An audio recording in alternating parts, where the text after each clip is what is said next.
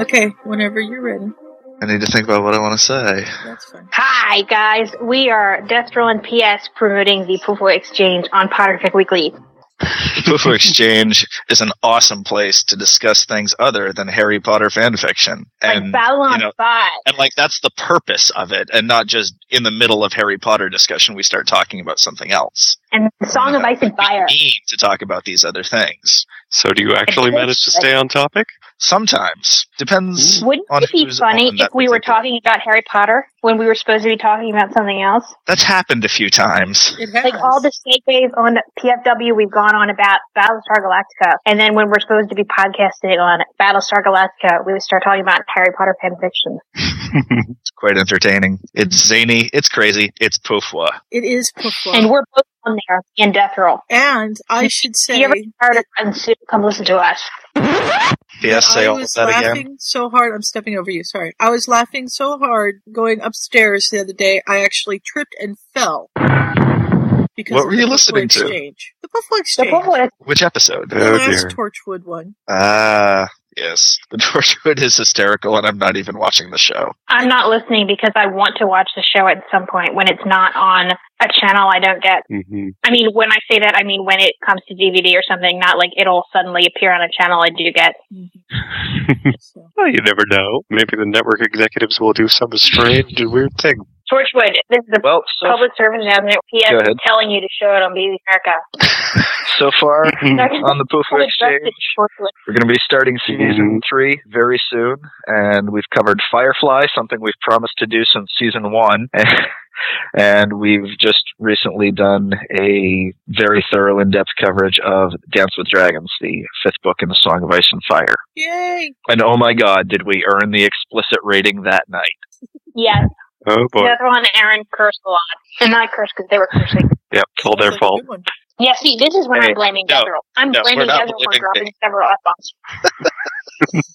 Oh boy. All right, but I'm going to share the blame with Aaron. Oh, but in the third season, it's getting really good. Okay, so Sunday was. Why is my camera on? Cat, there's a danger you're going to turn into a Dalek. Terrible means that you can't write in complete sentences. Um, Absolutely, old boy. You've got a cracking good point there. That would make me happy. And that's what this podcast is all about making PS happy. That's my idea of a good time. I would even say it became fascinating. Bite your tongue. I love Stargate. Which a what one? Cape is just an odd sort of word. It sounds like some kind of ape. Great babe, great babe. Snape Hermione is never called Granger Snape contracted to grape. I would read a grape fic, actually. The SS Grape. They're British, so it would be the HMS. That hurt my head. Everything goes to crap, so Ron has to fix it. That is the fic that Aaron is supposed to be writing. Hermione and Ron are fooling around. That's why I will say I'm so glad that Death Roll exists and has written They Shook Hands because so many of the other Slytherin Harrys are not different enough to be interesting. And I'm I- not paying her at all to say this. I had a dream about Jane. Everybody ran away except for me and Jane. Currently, we party with fruit and beer.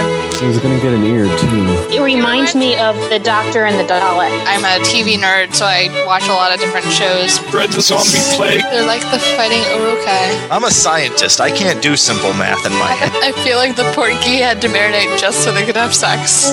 Brains. To bring us back to Firefly, Somebody take some notes. We will write this fic. Harry decides not to do that. Oh, you I'm, want us to discuss it? I No. see how it is. So, I'm so confused. Why? It still doesn't matter because who the hell is Book? Mal and a floral bonnet. Jane and Simon doing stuff over here. She's funny. Jane's reaction is always the best. What'd y'all order a dead guy for? It's like Saul. Remember that sex we were planning to have ever? It's a bunch of misfits who've sort of created something with each other. Draco Malfoy. Sex robot. That makes it seem more natural. It's like if you ever It's like a Dalek. I don't watch TV. I just watch DVDs all day long. It would be a ship parking yard. oh god, she's going to make them do naughty things. They're not bears. I shaved my beard off for you. We demand more episodes. Supply them. They start when they're really young and they have years and years of training on control or sex even comes into it at all. That's illegal. That would never happen. That's completely illegal. These episodes are available at PuffaloExchange.com. Wow. Yeah, I was uh, uh, awake then. Wolf. That'll do it. The dog is like, "What was that? What was that?" Dear, thank you. I've had scar for three weeks now. I think I like it a little longer. oh, Mm-hmm. Really? oh my god. So yeah, that was my, and it was not a little deer. It was a big deer. I'm not going to say that it was a full grown. 'cause It didn't look full grown. It was probably a juvenile. It's weird to grab to me. I bet. Ugh.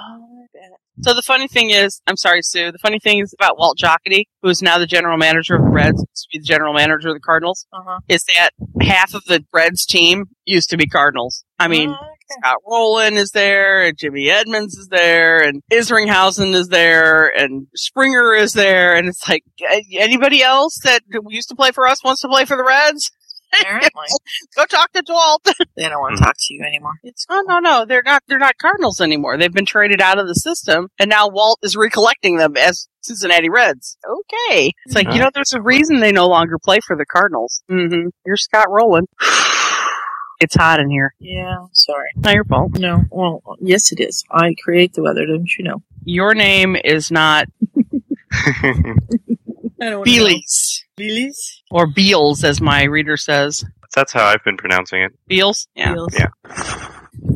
Okay. you guys are both making so much noise, it's not even funny. I'm sorry. Hmm. I turned the fan off. No, it's not the fan. I don't think The it's just. breathing. Yeah, I'm getting lots of breathing, and Am I? I was thinking it was Scott, but then I couldn't tell for sure. And it's almost like mics were foam moving. Have you guys been moving your mics? Is that what you're doing? No. It's This not is the- now. Ow. All of This them is a sound- test. This is a test. No, you sound great. I Hmm. sound great. Okay. Um, I moved I've turned mine the a little fan further off. back, Yeah, Scott stopped breathing, so it's now we're not in good. front of my face so much.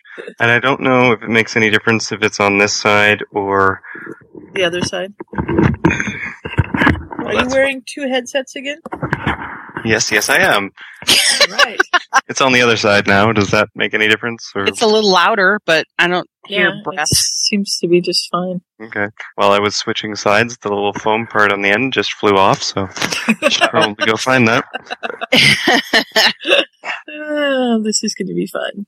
This is the side it's designed to be on. I was just wearing it the other way. It doesn't really matter when it's not on my head. You just like being backwards. I understand. So since we're still not on, uh, Robert has a new profile picture on Facebook. mm He's holding an apron up. It says barbecue nude. Show off your buns. Oh dear. Well, see, you know, people talk about it's very difficult to barbecue nude as well as like cook bacon nude and things Yeah, like that, because of hurts. splatters. Yeah, yeah, Right. yeah. You know, people are like, you know, I need to be dressed in order to make breakfast. It's like all you need is an apron. That's true. Well, he's Really? got this new apron. It's very nice. The back end is fine. The back end doesn't get splattered on. It's the front end. Unless It Mm. you're has the turned around the wrong way. yeah. So, but anyhow, I thought it was cute. Now I've turned the fan on again, but I'm it's not pointing at me. Yeah, it seems to be okay. Can you hear it? Okay. Yeah. And poor Scott, he's just not breathing or anything anymore. He's gone.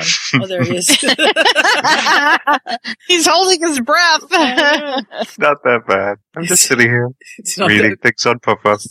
It was Oh, so- that could be interesting. so I took Lily with me on my ride north and then back, and she sat in the back seat most of the time. But she'd come up and sit in the front seat and sit and look at me and was like, "What? Why are you giving me those puppy dog eyes? What's wrong?" And she just look at me like, it's like "What's wrong with you?" I Ugh. want out. I want to go Ah. no, play. she was. It was nice and cool in the car. No, that's true. And as long as I was in the car, she was fine. Because I'd get out of the car and she'd be like, "Hey, I don't care if you're getting gas. Let me out." you know, she did fine. She only sat in my lap twice. well, that's Look out- good. That's out the window. not a good safe thing to be doing. I know, especially when deer are crossing the street in front of you. Mm. so, i- is this all we're gonna have tonight? Mm. Maybe I think so. I don't have. There are various people we could drag Probably into service. drag in, but they just sort of have no idea what was going on. Yeah, they'd, Tricia That didn't could answer occasionally me be again. fun. they'd be filler. I don't know where Abby is. Yeah, I don't know. She was all excited. She said she was going to be here, and she's got a new headset, but she's not here. I tried. Is she, is she online? No. They may not have power or something Mm-hmm. because it's been so hot down there. Yeah. They may be having a blackout or something. And Kat's away, and I don't really see anybody else that we can just grab. Now, what do you mean you broke Scarlet? I told Scarlet. All right, I read Bella's fic, and then I said, "OMG! I just found Kermit Miss Piggy Huffhorn," and she went, "Head desk, please don't, don't, no, no, Sue, Sue, Sue, why, why, why?" I said, and then she said, "You'll never ever speak of this again." and I said, "You should read it, but I'm sure it's rated high." And then I said, "It wasn't my fault." And she's like, "So." So all we have to do is say, "Hey, Scarlet, hmm, bacon." And, well, she hasn't read it. I didn't give it to her to read. She has no idea about the bacon. Sweet. thing. No, no, I think she'll know what it is. She went to listen to the Rainbow Connect till her ears. she stopped answering. Oh, there she is. Why are there so many songs about rainbows and what's on the other side? Okay. Well, Ray wasn't able to do it last week. She hadn't read. Erin apparently has been sleeping through podcasts. So Could always get Robert in. He has no Oh, idea God. what's going on either, but she's on the treadmill till eleven forty-five. Well, we had three of us last week. Yeah, it's fine. You know what? I don't want to deal with this right now. So let's just podcast. Alrighty then. let's just cancel it, and I'll deal with it later. And yeah, and I have Piaz. Yes, and we should I not have have Jen. started Scarlet on something when we didn't know if it was going to work. I know. Everybody's talking to you now. You're an exciting person. Apparently, I'm gonna post. Leave Sue alone. She's podcasting. I sent her a message hours ago, and she's just now getting back to me. Okay, I All got right. rid of Jen. We can respond to things while podcasting. It is possible. And Scarlett went offline, so I don't have to worry about her anymore. Okay, I'm here. I'm good. I believe this is episode 130. Oh, no, I'm sorry. It's 131. No, it's 130. I just already crossed it out. That's it. Ah. Shall I announce? Go for it. Are you ready? I'm ready. You've been recording all of this gobbledygook this whole time. Oh, yeah, let's, let me fix that.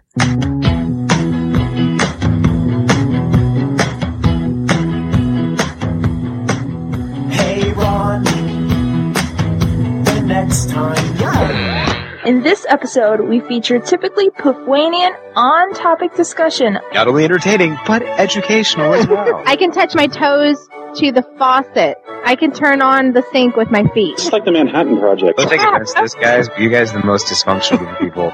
They're not. We'll always laugh before the end. Perfect replay where the story never ends. Mm-hmm. Okay, we're good. Go. For some time in the future. there you go. This is episode 131. No, 130, right? 130? 130. 130. Welcome to Potterfic Weekly. This is episode 130. I'm Kelly. I'm Scott. I'm Sue. And we are covering chapters 15 through 20, what? 22? 21. 21. 15 through 21 of Night Zephyr's Points of No Return. Previously on Potterfic Weekly. Oh, No. We left off with everybody but Ron grabbing onto the port key because the Yes. people wouldn't let them go and find Ron, and they're whisking it back to Hogwarts, except, was the problem. they aren't. Yeah, because they go crash, bang, slam. Boom. Thank you for joining us, Batman. Holy Merlin the Magician! They bounced. They did. They tried to port key out and They wind up at exactly the same spot they left from because they Wind ran up into in the some same sort of spot. wall. but nobody's there. Oh, they've all the left. person Yeah, it was like, oh, they're gone. Zoom, they're gone. Yeah, they're all gone. I thought that was kind of odd, you know, because usually when you port key, it only takes Seconds. a very short period of time, and so they would have had to be, "You're on your way. I'm out of here." Boom, boom. Yeah. Well, That maybe was they nice. were the last people to leave. But we find out what happens a little bit later. Right. So they all end up back willy nilly in the same place that they just left. Yeah. And, you know, then they're looking around for the watch wizards and they're gone too. Mm-hmm. Yeah, and they're just amazed. And they look at the sky to see if maybe they'd been gone longer than they thought, but no, it looks kind of the same. So Yeah, it's like right at seven o'clock. And so their port key is set apparently if it's the number of hours as the time it was set for. And I'm going to guess that they were at the Quidditch match from noon until 7 Mm-hmm. So now they have to wait seven squared, 49 hours for the port key to reset itself so that they can try it again. right, and George and Fred know that this is a possibility. They're the only Hmm. ones that know about this flaw in the portkey system. I thought it was interesting because if you think about it, you're like, well, gosh, does that mean, you know, every port key? Not necessarily because if, if you think about this, the port key, say you had a port key for three hours, you know, to a place and then back, it would recall you. The port key, it's supposed to be back in the original spot, which Right. to me, once it's back in the original spot, it'll say, okay, I'm back here and it'll deactivate. Mm-hmm. Whereas this one, if you miss the port key or if something goes wrong with it, then you have to wait. And th- my, in my example, then you would have to wait nine hours for, and then it would realize I'm still in the, the first location. So I need to try again. Right. So that's what their reasoning is behind this, but it's a seven hour wait. So now they have to wait 49 hours to try the port key again. And they're like, we can't wait that long. People are going to be looking for us. And Mm-hmm. you know, something's wrong here. But Fred finds the silver lining because he says, "Well, all I can say is, guess we don't have to desert Ronnikins after all." Yep. Mm-hmm. Can I just say I love that Fred's watch is in magical mode? Yes. It's you're grounded if you're not at Hogwarts by now. Right. it's in magical mode. Mm-hmm. Mm-hmm. And you know his mom sent that one. Oh yeah. Yep. And you have to also think, you know, yes, I've read ahead in this, but I'm surprised that the author didn't remember the clock. Wouldn't Molly's clock say Mortal peril. mortal Or peril danger Oh, for the or whatever for it the is. well and, and it may be that everybody's under mortal peril at this point too Mm, that Mm-hmm. everybody's could do you remember which one was it was it in uh Who's Deathly- half blood prince was Yeah, it or must was have it been Half Blood Prince? Because I just read Deathly Hallows and it wasn't in there. and she was she had taken to carrying the clock around in her basket of laundry and all the hands were pointed at mortal peril Mm-hmm. yeah okay I don't think it's possible, but I don't think this situation counts as because it's it's not urgent enough. Uh, not yet. They're not where they're supposed to be, but they're not actually under attack or anything. or it could be you know pointed at lost because we'll see about what's going on with this but because i'm a little ahead but so they've bounced back to the location and Mm-hmm. now they're looking for ron Yeah. And the twins, being the twins, are taking the Mickey out. Right. Because Ron's communicating with Hermione. He's like, can they see it now? And he's shooting sparks. And Hermione's calling out to the boys, do you see anything? And, uh, no. They say one more time, she says quietly. And Ron's like, are they blind? What's going on here? Right. and it turns out that they're just like, yes And so they're he- right there Mhm. Maxim. Yeah. At first, I thought you'd never get here. Now I'm kind of sorry you have. right oh yeah so um they're And they're we're just like, oh, so sorry. Won't happen again today. Anyway, Mm. Today, For the next yesterday. four hours. It's almost dark, you know. It's like it's, there's not much left in today. Ron hasn't found Valeria. Well, he knows where she is, and so he's now waiting for Harry and Hermione to catch up to everybody. But the fog is rolling in, and it's kind of weird fog. So well, I know where there, there's a place we can try and stay, but we should probably head off before it gets completely impossible to see. right so off they go to. Basically, uh, they're in a cave. yeah, And then we go to Valeria, who's pacing back and forth in the room, and she's, you know, wishing she had actually made the suicide attempt because she almost got Harry. Yeah, she did almost get Harry. And then we had Ron take off after her, and she was like, you know, I got to get away from you because Tom says you're bad. Right, and and she's like, Tom didn't tell me about the boy with the red hair. You know, told me all about Harry, but not this other guy. Who is this Yeah. other guy? Because Tom says that Harry is evil, and this other guy must be evil too because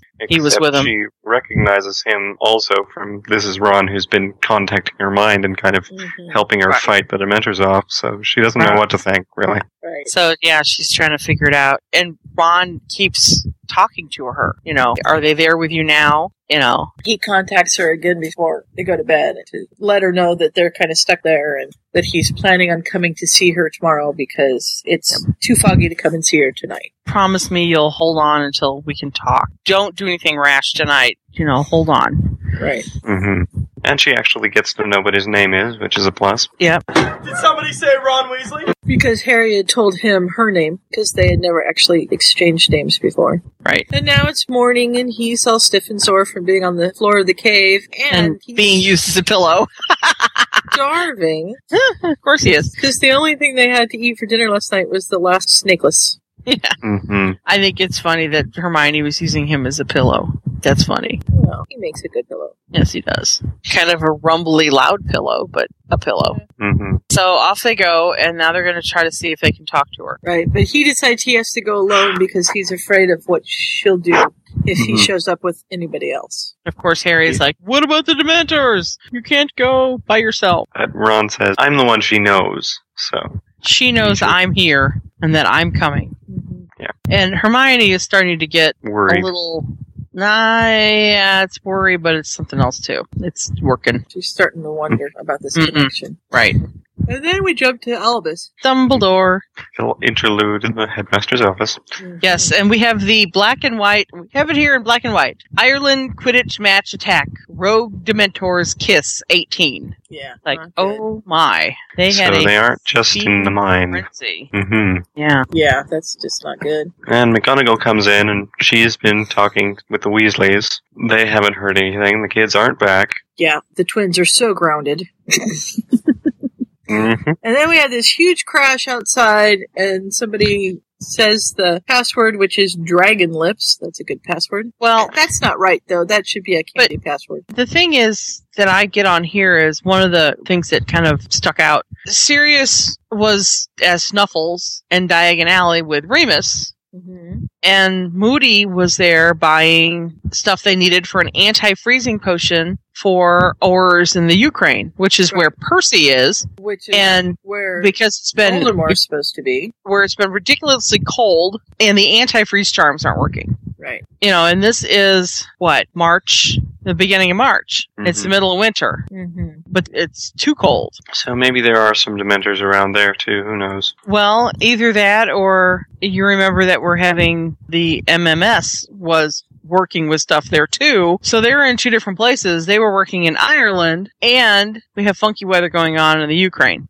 hmm You know, too much of a coincidence going on here. Yes. But Sirius, of course, bursts right in because he's the impetuous type. What can you say? Yeah. He reports Dragon all lips. these things, and he wants to know what's going on. And Dumbledore thinks maybe they should send somebody actually to Ireland to look for them. And he'd like to pair up Sirius and Moody if they can, but he'll have to introduce them because Moody still doesn't know Sirius is a good guy. Right. Right. Yeah, he doesn't know he's a good guy. He's apparently the one who arrested him in the first place in this Mhm. universe, which is interesting. Yeah. But first, before we get to there, the Watch Wizard calls back. Fire calls back. Yeah, and it's um, Claudius Regan. And uh, Dumbledore sends Sirius out of the room so that he won't be noticed. And Sirius leaves, but comes back as a dog so he can listen to what's going on. Right. And as the Watch Wizard explains what happened, Padfoot gets angrier and angrier. That was funny. When you're ahead in the fireplace and you look up and you have a dog who's got your teeth bared and growling at you from a foot away, even though you're in a fire, you know, you kind of want to go, I think I'm going to end the phone call. yeah. hmm And then when same said dog turns around and lifts his leg on your head, Yeah. you really want to get out of that phone call. funny. Oh boy. Anyway, we have a meteorologist or meteorology wizard who, a weather wizard who was cleaning up the weather changes that were made for the game. And he had apparently told the watch wizards, well, he'll watch the group leave. So he was left alone with them, and they were leaving. So he was left alone with them when they were leaving. And they've got all kinds of interesting things that went on here. Apparently there was a Dementor alert and then there wasn't one and then they couldn't figure out why there had been one listed and then there actually was one and hmm. Mhm. So we have And he Obliviate send- going on. He sends them off to report on something and then dashes after them and says, Oh, no, there was no trouble. No need to report on anything after all. And Yeah. So made it. Ron made it back to the port key. Right. So this is bad. So Sirius comes back and says, you know, I can't go do this by myself because Remus is, it's a bad time of the month. Yeah, you can't take Remus with him. And so now they got to figure out who's going to go with Sirius to come look for them. And then we jump back to Ireland. Yeah. And here is Ron. is coming up to meet with Valeria as he said he would. And he goes in and she looks very nervous. Right. She's not sure what to think about it. She, you know, she's been tormented by the Dementors for so long, and she's had Tom tell her that Harry is evil. And Ron has actually stood up for Harry, so does that make Ron evil? And yeah, she just doesn't have a clue. But what to but do. Ron is helping her with the muertos. Yeah. So Mm-hmm. so she's that's- wanting to give him a chance. right. And so he's, you know, first she calls them muertos, and he says, "I don't know what you're talking about." And yeah, um, but yeah. Mm-hmm. He's he's trying to find out if she lives there alone, and uh, it's that. and then he's, figured out. but but he's talking to her. You know, our port key didn't work, and how did you get out here? And oh, you must have evaporated. And Or is flu. the hearth connect to the flu network? And she's looking at him like, what? and then he realizes, oh no, she's, muggle. muggle. this is bad. His last um, question is, uh, "Do you have a wand?" And she's like, "A what?" no, no. And then he's then he realizes, oh my god, she's a muggle. And then he says, "Do you have a felly tone?" Yeah. And she's like, I'm sorry, I thought I was doing really well with my English because, you know, it's not her first language, but I'm not understanding words you're saying. And then finally it's like felitone and she's like, Oh, you mean telephone after he pantomimes it. And she's like, No, that's telephone and she's feeling really good about herself because now he's using the wrong word. Right. Uh huh. And then uh, It- Ron's stomach gets in on the conversation. Mm-hmm. right? Yo, dude, food. Um, so now he's trying to explain things that are happening in non-magical terms, and of course he's falling over his feet because it's impossible. And uh, you know, he says, "I'm not the only one who's here. Maybe you can help us find some food." Yeah, maybe you can let us stay here. She's offering to share her food, even though she doesn't have very much. But she's still apprehensive because she's always had bad luck with other people. Right. And he can. Because every time, every time she gets around anybody, then Noratos come, and then nobody wants to be around her. She has no idea what she does when she blacks out. Right. So that was the end of chapter 15. Dun, dun, dun. I hope you know what you're getting into. Yes, me too. Chapter 16 Partners, Port Keys, and Proud Potatoes. That's a fun chapter title. Mm. I like alliteration, as you may have noticed from some of the podcast titles. But yeah. Oh, so now Ron is going to introduce her to the rest of the group. Right. And so she immediately recognizes her brothers. Because Mm-hmm. they're twins and they have his hair. Right. And she knows Harry Potter, of course, because she had all the, the whole big long description from Tom. Yep. And the girl with the bushy hair and the name she had trouble pronouncing is Right. best friend. Hermione. Hermione. right, that one. So they all go in and they eat all of her food. Yep. So now they've got to figure out. Not quite. They Where- leave a few slices of bread and an apple and a little bit Okay. of cheese. Yeah, a whole lot of it mostly. Even that, they they have to split everything, and it really isn't a full meal for anybody. Mm-hmm. Right. And she tells them about, well, you can go and get some at the store in town, but for some reason, these strange new people are reluctant to go there because none of them have Muggle money.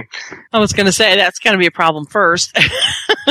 Right. But she's offering to let them borrow mu- muggle money at some point. Right. hmm And uh, Fred and George managed to twin- cheer her up a little bit. They're good at that.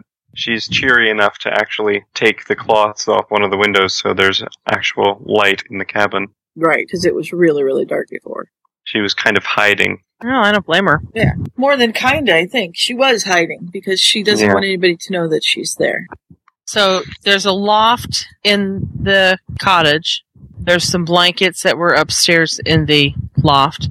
There is a short couch and a long couch and a cot and like a table and a bench. And I think that's about all the furniture that's in inside the Mm-hmm. cottage.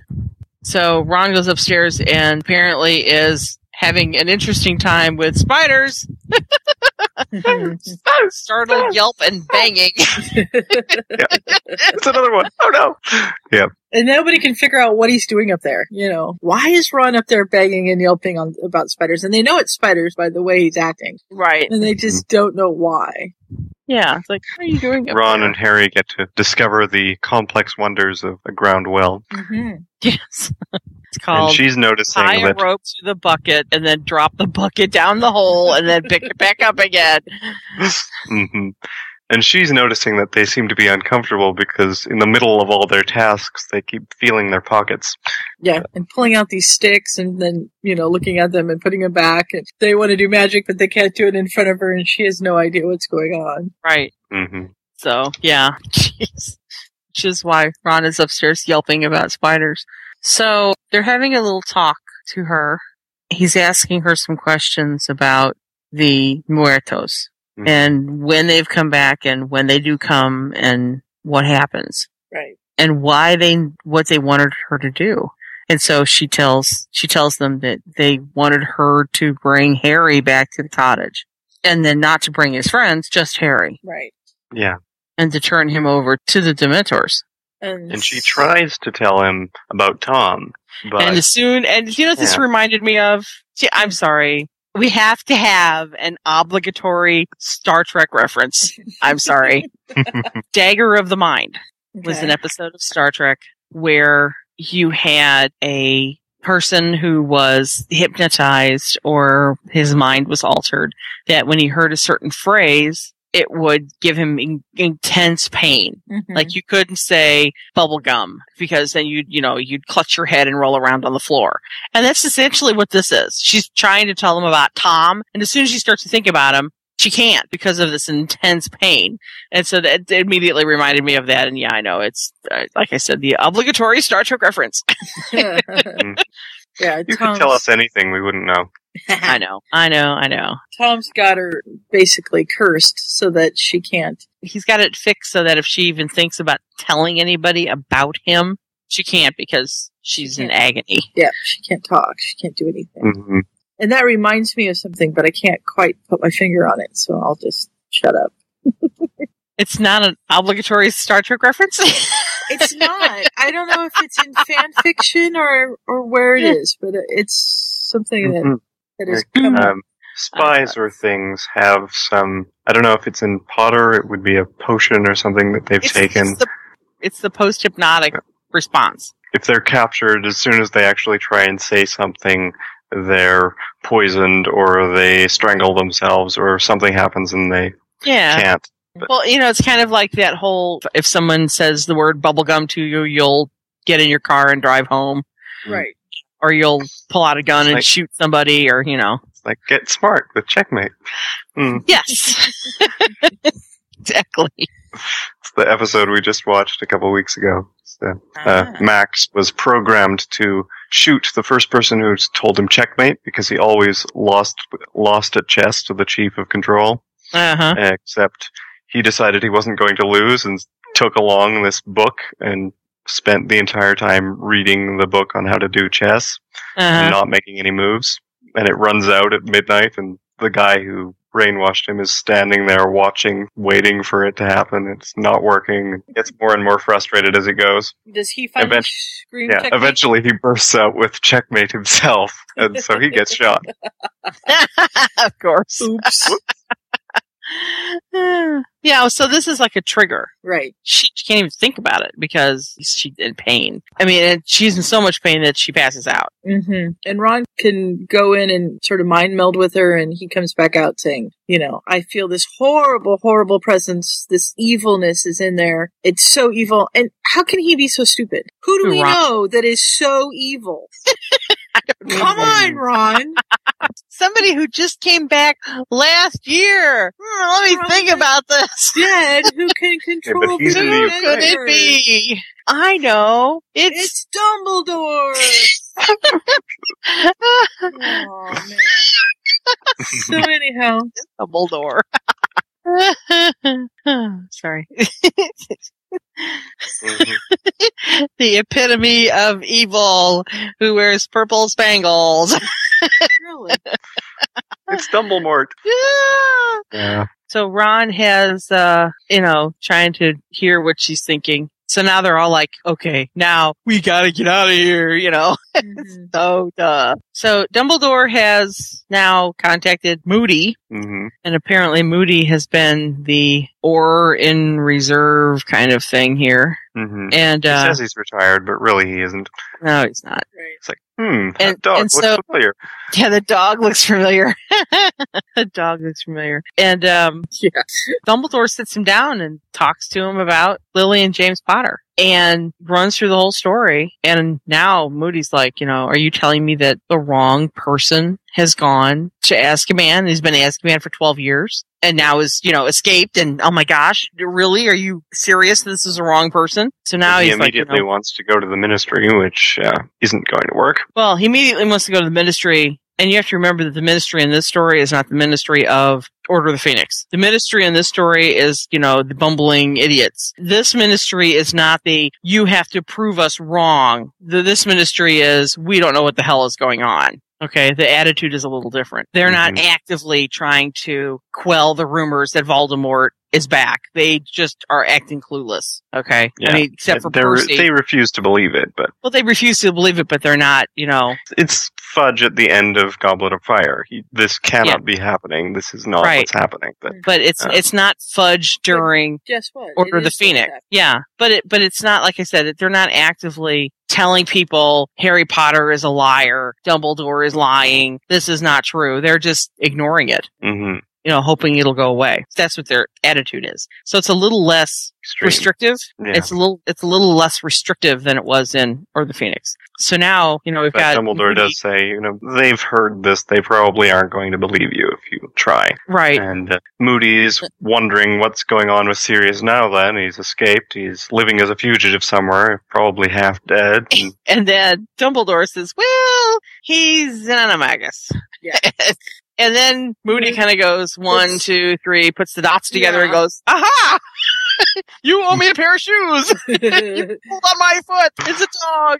You owe me a shoe shine at the very least. Yes. And so they get introduced and grin toothily at each other and um, right. head off to check Ireland. yes. Mm-hmm. And lo and behold, they run into things too. Well, they find out that the skipping back just a little bit, the guy who was the weather wizard was a Slytherin. Mm-hmm. number one. And then he gives them as much information as he has, and then they're off to Ireland. Right. And so they were trying to apparate to the Quidditch site. But they bounce off the wall. Lo and behold, they have a little bit of a problem. In the midst of their apparition, Sirius and Moody had just stopped. The apparition had ceased as the two came up against something entirely invisible yet seemingly solid. Apparently, they just, it was like a plexiglass.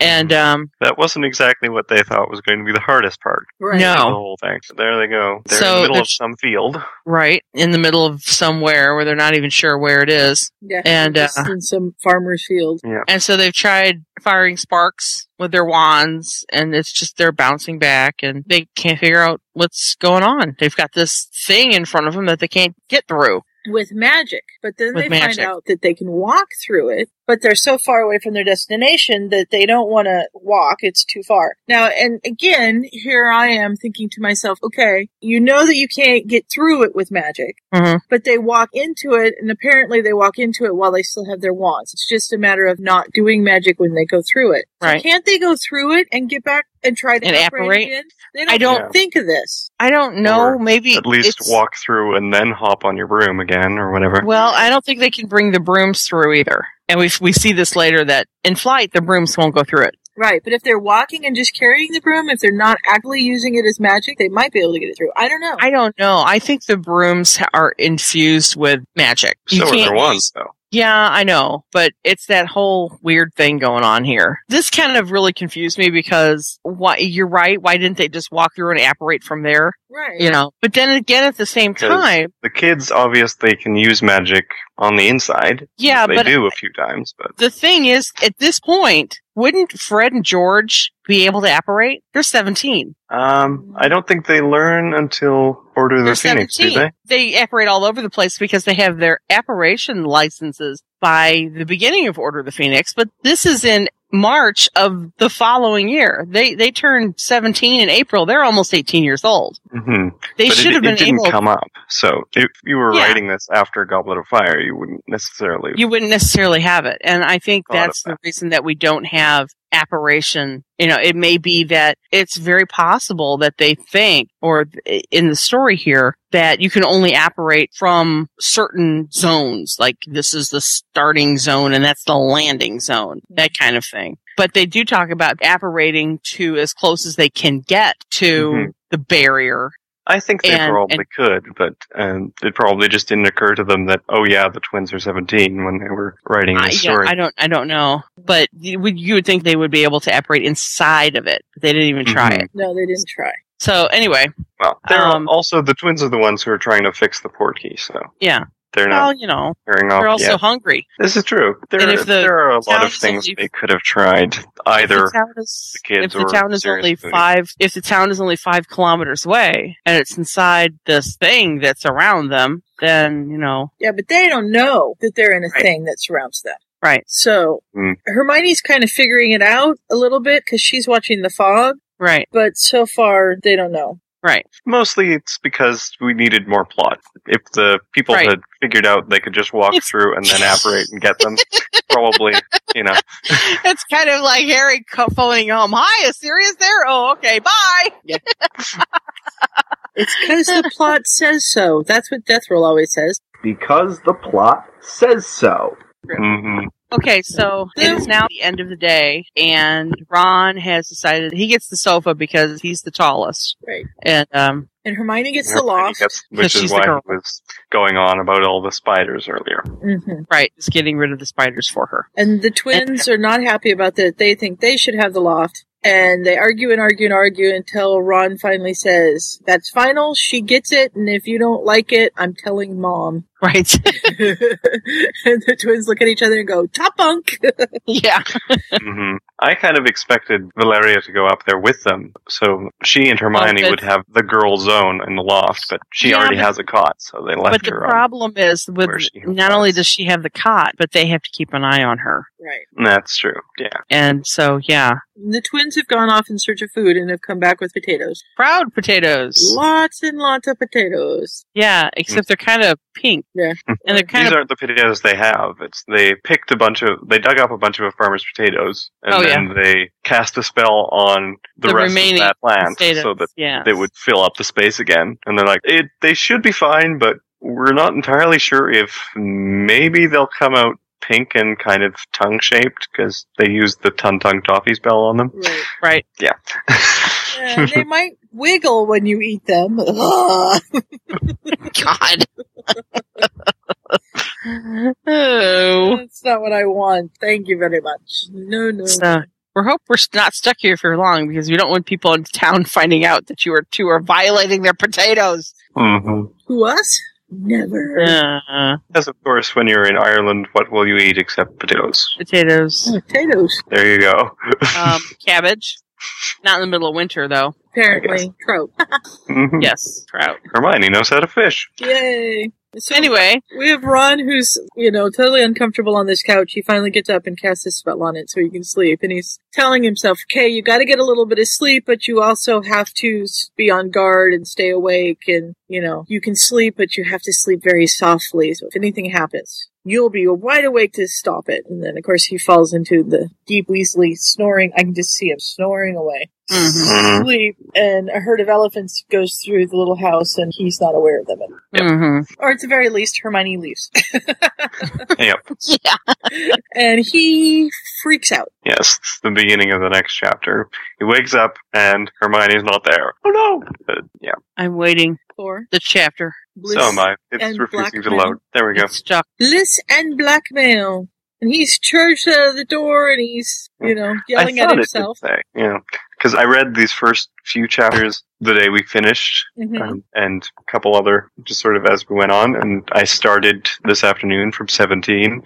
I was going, wait a second, it didn't say at the last one Hermione disappeared, did it? No, it just has him falling asleep and then charging out the missing, door. missing the fact that she actually disappeared. Walked out. Yep. But it works when you're ac- when you're actually reading it through. That transition works fine. It was just slightly confusing because I happened to pause there. So he goes and hunts her down, and Mm-hmm. she is, you know, I, fishing, and she's mad because he's mad, and Of course, he's the all, last direction he looks because why would you want to go back to the little creek? But, Right. yeah. So, what are you doing out here by yourself? And somebody could come out and pounce on you and drag you away. And da da da da da. And she's now she is playing back at him. So he shuts her up the only way he can think of, and he kisses her. Right. Mhm. Because he's been distracted as she started yelling at him and just spent most of the time looking at her instead.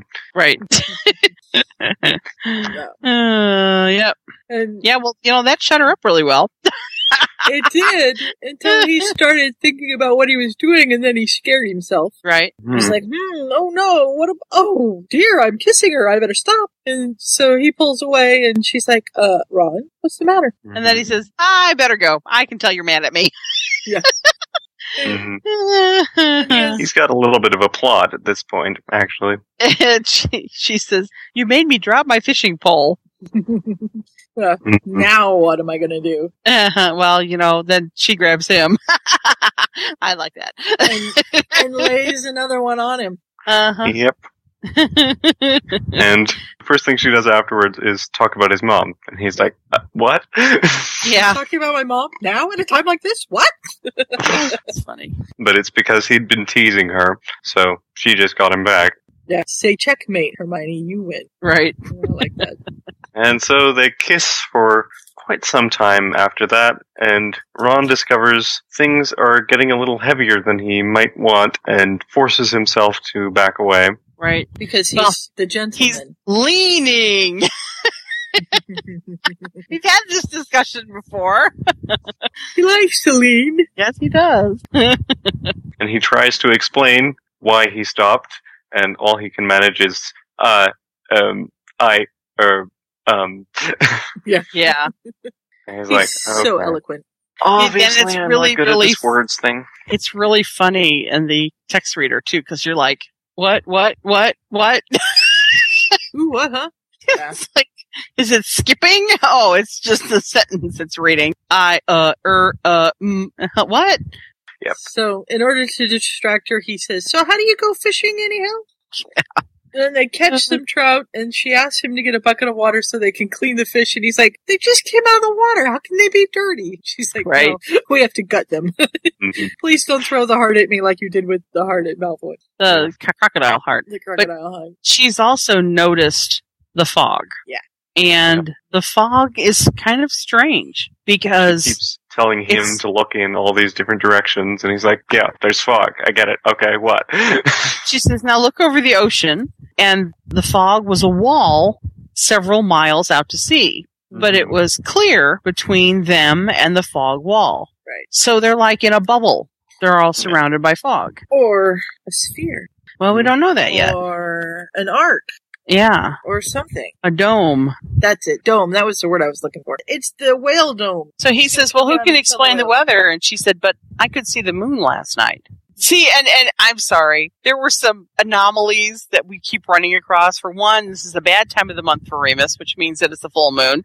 And a little further in the story, it's the new moon. it's like, wait a minute. Well, I'm having astronomical problems here. I don't think Dumbledore said it was Remus's time of the month. What Dumbledore No, said is Sirius did. no, This- but he said it Remus could isn't run available. into it. Okay. Mhm. So it may not quite be time yet, but he didn't They think just he had they don't know enough how time. long it's going to take to find them. Yeah. Well, she says that she could see the moon, Yeah. and the next night there is no moon. Okay. Well, we we find this out later in this chapter, I think. But there's no moon. She must have seen a sliver, which Mm-hmm. means she would have seen it very early in the morning before she went to sleep. so it's like, wait a minute, I'm having problems here. Ah! Sorry. Harry Potter kind and of like moons see- don't make sense. You, know- should know this. I know it's kind of like you know having astronomy finals, and they're having to you know cite the stars that are not in the night sky at that time of the year. I mean, you know, ah, so Mm-hmm. okay. It's like you try and match up the supposed book years with the times that the full moons happen. It doesn't work. It's all right. It doesn't. It's called what is it called? Literary um, Creative license. license. Yes, thank you. Creative license. Jeez. And then we jump to the Dark Lord and Peter, and Peter is telling him that the Dementors are fighting again. And I love it. He says, "Which one started it this time?" And Peter's like, "You can tell them apart." Yeah. Well, apparently they're mad because the two that went to the Quidditch match and the other nine went out and had lunch. Mm-hmm. The Those ones are that your- were with Valeria didn't get to go in on the eating spree. Yeah, the Yeah. 18, apparently the uh, the nine that uh, weren't with her were the kissers. Mm-hmm. So the two that were with her are mad because they didn't get to eat. Right. Yes. Yeah. Night Zephyr's Dementors are a lot more animalistic than they often are. It's kind of Yes. fun. They're very much more animalistic, Growling and snapping at each other and grunting this and whole thing. snarling, fighting, and biting. It's like, really? They have feet too. They don't float. They walk. Right. Mm-hmm. Yeah. And also, we find out that he has a mysterious orb that's rotating six feet in front of his face. That apparently is taking up a lot of his concentration. Yeah, his time and energy. Every He's not- time he tries to talk to Wormtail, it wobbles. He's not happy with the fact that he has to concentrate on this. Yeah, he wants Wormtail to go down and talk to the Dementors, and Wormtail's like, "Uh, you should do it. They'll listen to you better." hmm Which he knows is true. Apparently, the orb was shut down in the middle of the night, so they're not sure if Harry is still in Ireland. Right. So they're going to send the Dementors to her to see if she knows. Good. And apparently, in order to, and I'm looking at this, and it looks like the only way that they can apparate inside the field, the shield, Mm-hmm. is when it's down. Um, where are you getting that? they I think can you- apparate They can only out. apparate through. Yeah, well, wood. he says, I'll collapse the shield for a short time. See, must I do everything myself? Okay, I'll collapse the shield for a short time. I'm losing my sanity. Try to keep it aloft anyway. I'll deal with the Dementors. It's like, Mhm. okay. That's because in order to go downstairs and deal with them, he can't be concentrating on that and also getting up and going downstairs. Okay. Yeah. Yeah. And when he gets there, they're, The gurgling, weaseling, wheezing, shrieking, and growling. they're fighting. The two that were with Valeria are tearing each other apart. Right. Yeah. They're all sounds that he associates with the with animals or people who are dying, which is a symphony to his ears. Apparently, it doesn't bother him at all. And he gets And apparently, also these Dementors can't kiss anyone Each who's other. unconscious already. The Muggles occasionally faint at the sounds, and then the Oh. Dementors can kiss them. I oh, thought that's they right. did kiss them. No, it says uh, he had heard a rumor that the sounds alone could terrify muggles into fainting, at which point they were, of course, lost to the Dementors, or at least their souls were. No, that means that the Dementors kissed them. That's how I took it. Okay. I took it that As they in fainted. the Muggles. And Oh, okay, then- yeah. I can understand that. All right, yeah, I, was- that would I make was more taking sense. it as though yeah, the me too. Muggles. Um, Once the- you faint, once the they're- Muggles fainted, the Dementors couldn't reach their souls, or something. right. But yeah, that makes more sense. That because they're unconscious, it's easier to attack them. Sure. Guess it would be easy to attack people in the middle of the night too. You'd they think they were having a nightmare. So Voldemort yells at them and doesn't really work, but he threatens them eventually, and so most of them stop except the two that are fighting. And then he talks to them and he tells them what he wants, and they kind of hesitate. There's one that's sort of the speaker or the leader, and uh, he tells them what he wants, and, and they hesitate, and he's just like livid. What? You refuse me? You refuse the Dark Lord? You know, Mm-hmm. you know, you just see the spit flying from his mouth, and he's having a bad day. Because not Yeah. only did we lose Harry, and then we're dealing with this stupid orb thing that's driving him nuts and keeping him sitting in a chair and not doing And now, and now his dogs aren't listening to him. Right. He's yeah, he's just having a tough time here. But Yeah. And now he says, "You can't feed again until I have Potter." And they're all like, "Hmm." and Mm-hmm. it- Uh, apparently they don't really speak, but they pantomime, Mm-hmm, Mm. "Yeah." and which really gets me because Peter seems to know what they're trying to say, and I don't see Peter as a good pantomime reader. No. So that kind of threw me a little It's bit. the whole animalistic thing, I think. Mm, that might be. Yeah. Well, he did say that Peter really got no information from them. Mm-hmm. and he has problems directing them too. So it's kind of goes back and forth. But apparently the Dementors can talk to each other. There's like Mhm. this Mhm. silent communication thing. Right. And um It's like the Jedi Council and the new Star Trek things. Yeah, and he tells him, you know, I've been protecting you from the ministry, and if you don't do my bidding, then that's fine, but I'm not going to protect you anymore, and you'd better hope that the ministry finds you before I do, because you will not like my wrath. Right. Nope. And then of course tries to shake his hand, which he doesn't want to do. It's a dementor. Ew. Uh, So they. But they agree. Yeah. Yes. And then he goes, and this is the part that just squeaks me out. He goes up and he finds Nagini waiting for him, and he says, You're the only one that doesn't give me any trouble, and I know you're impatient. I can understand it. and I can't wait for you to have your body. And yeah. apparently they're going to put Nagini into they're going to do an embodiment charm on Valeria. That came up a little bit last week as well. But yeah. Yes. Then it was the and a very lovely body it is too. One we can both enjoy. And I'm going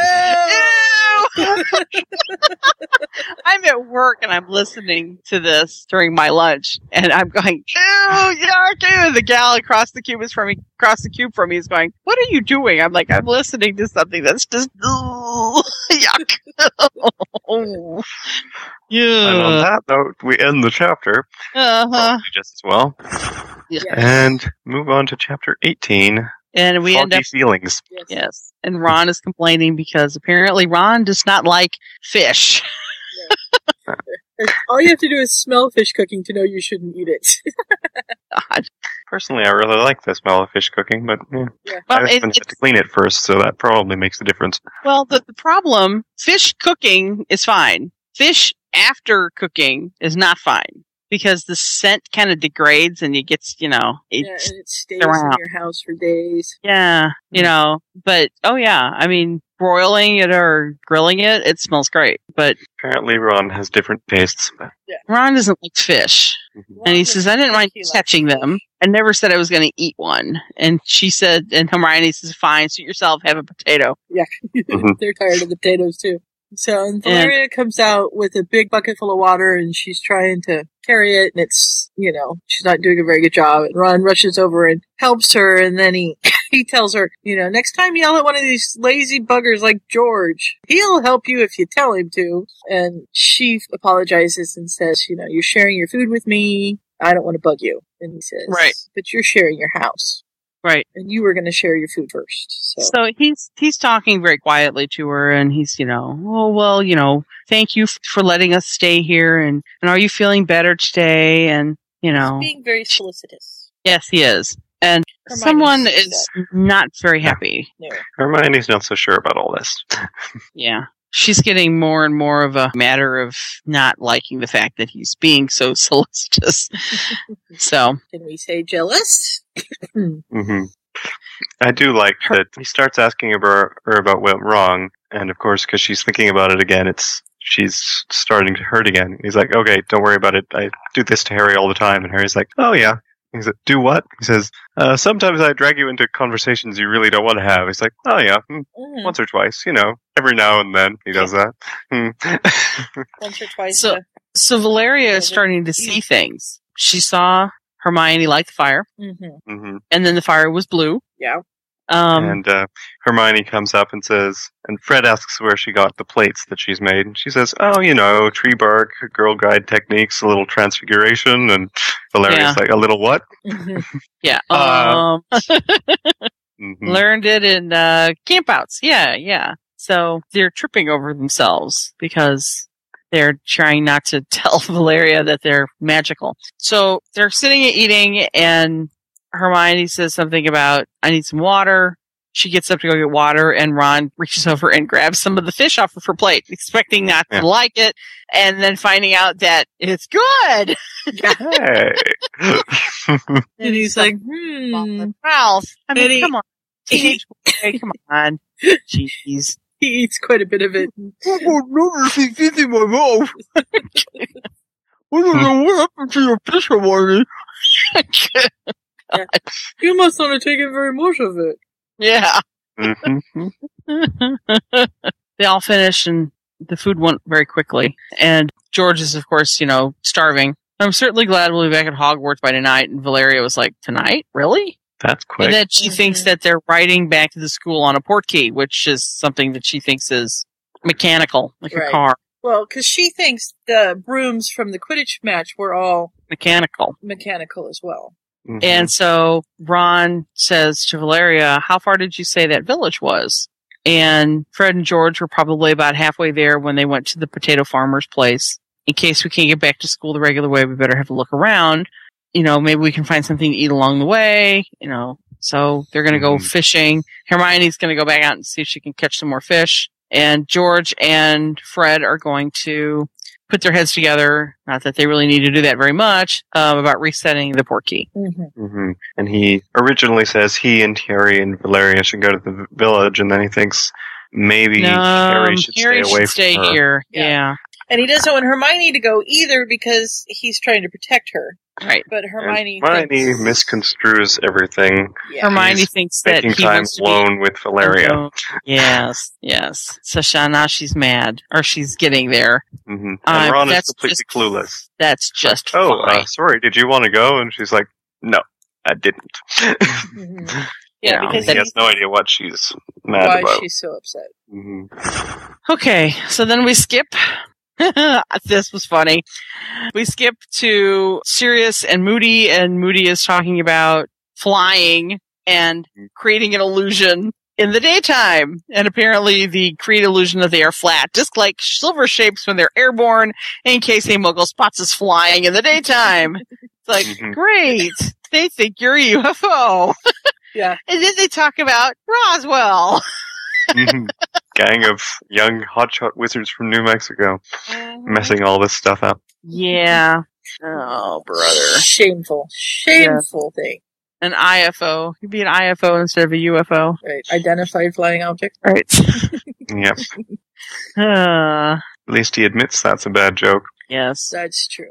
So they go up and they're trying to test the barrier. And because apparently when you have a magical barrier, it's got edges. Mm-hmm. It's kind of like in, instead of having, it, it, you have to think of it like a cylinder instead of a sphere. They expect it to be a wall. yeah you're, you're you're looking for a wall and if it, you know if it's okay it may be curved from one side to the other that's fine but you can't make something curve in three ways or four ways Right. you can only make it curve in two ways like a sheet of paper Mm-hmm, and then, so when, if it's got something and they find out that it goes up over the top. And so now they're trying to find the edge where the edge of the dome part meets the top of the cylinder part. Right. And there's no seam. It's seamless. It's a smooth It's a dome. sphere. Right. Well, they don't think it, they don't know it's a sphere yet. It's just right now it's just a dome because they don't realize that it But it does say even all the walls have some sort of curve, like Curve, a sphere right. would have. And but they can't think of any spells that you could cast that would make you a sphere shield. right. mm-hmm. And, then so they- they, they fly all the way up as far as they can go, and then they can see Basically, a hole in the fog bank. a hole. Yeah. A But it's- big hole. But they can't see very well because it's reflecting the clouds above them. Off the shield, yeah. Yeah. And And they decide we really need to tell See how big somebody it about is. this. well, oh, we and need to see how big it is first. So we're going in opposite directions and they fly and fly and fly and fly and fly. And Sirius pulls out a map. Yeah. But I apparently think it's funny. having a map in the wizards do not wizarding use maps. it's like men do not use maps. Did you notice that witches use maps and they usually know where they're maps are going? for witches and children. Uh, Uh-huh. so, so Sirius has a map, but the problem is the the um, Ballycastle Stadium keeps moving. He's Mm-hmm. in one spot, and I have to think of it as like a GPS where it would tell you where you are in relationship to where the thing is. Yeah, but it keeps Recalculating. it keeps moving Mm-hmm. and it can't get a fix on where the location is. And coming that back was to something our, we mixed up last week because apparently this stadium that they were at is actually the In the official valley. Bats stadium. It's not a temporary one they just put up for this match. but apparently they take it down between matches though. And they put it up in the same place. Yeah, because we go back and he's at the location. When they, you'll see, you'll see what I'm talking about. They hide it from the muggles. They have a muggle suppressing charm and then they deconstruct it and then they'll play, they, the next time that there's a game there, because you don't play a game every three or four days. It's like every couple of weeks. Yeah. But this also would have a problem with apparating inside the shield. Because if the location that you're apparating to keeps moving, you can't apparate there. Mm-hmm. That would be a problem. That would be a big problem. And this is So- something weird because it's not just being unplottable because then you just wouldn't have a map of it. It's moving. It, it appears and then it disappears and it appears in a different Yeah. spot. And it seems like a lot of things that are inside the shield look like they're doing that. Yeah. And he's this is just strange. So of course, then Booty comes back and sees the map, gives them all kinds of, you know, you have a map.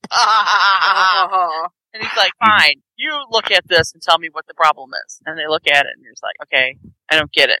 And they're like, "Oh." okay, we need to take this and tell Dumbledore and see if they found out anything else from other things. Maybe we can figure out some more and come back better prepared. And uh, Sirius Loud's like, okay, we should do that. But he can't bring himself to do it. And he snaps and turns around and throws every spell he can think of at the shield, and nothing's working. And he gets mad. really worked up and pulls up his broom. Yeah, but he falls off the broom through the barrier. He's holding on to the broom, which is on one side of the barrier, and his body and his head is on, on the other the side. opposite side.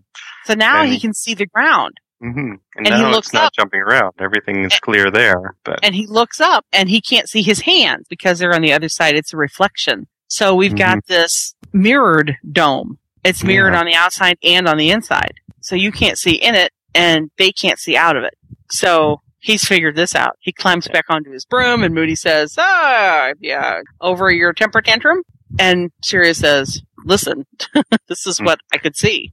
And I couldn't just let go because it was, you know, a half a kilometer to the ground. hmm But I sort of wondered why he didn't, you know, I don't know, conjure a giant mattress or something. But uh, I, you know, I'm not sure. I, I don't know. they didn't do that Uh, either.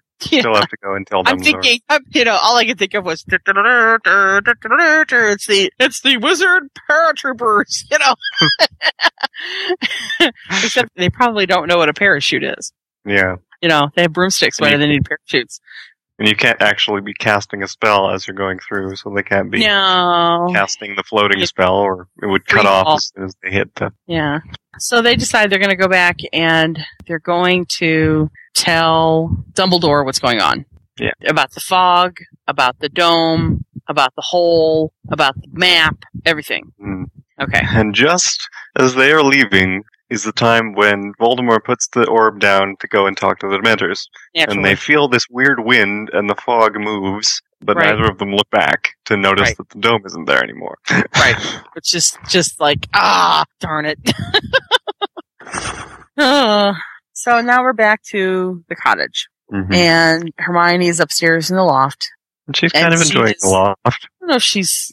Is it morning? No. The window. The window Ron made for me. She's, uh, she's sulking is what she's doing. Because she's gone up here after she told Ron, no, I don't want to go with you to the Mhm. village. So basically, she's sulking.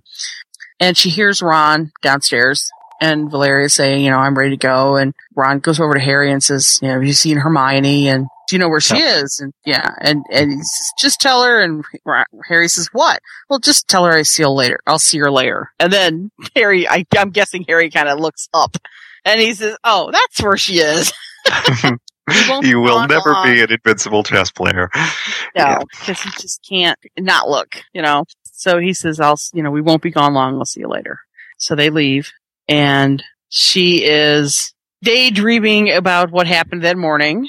hmm She's trying to be logical about her feelings, and it really doesn't work. No, feelings aren't logical. That's the whole problem. Yep. Can't apply logic to emotions. So She goes through a whole list of the points about how she's doing things with Ron at the moment, but all it really does is get her worked up again.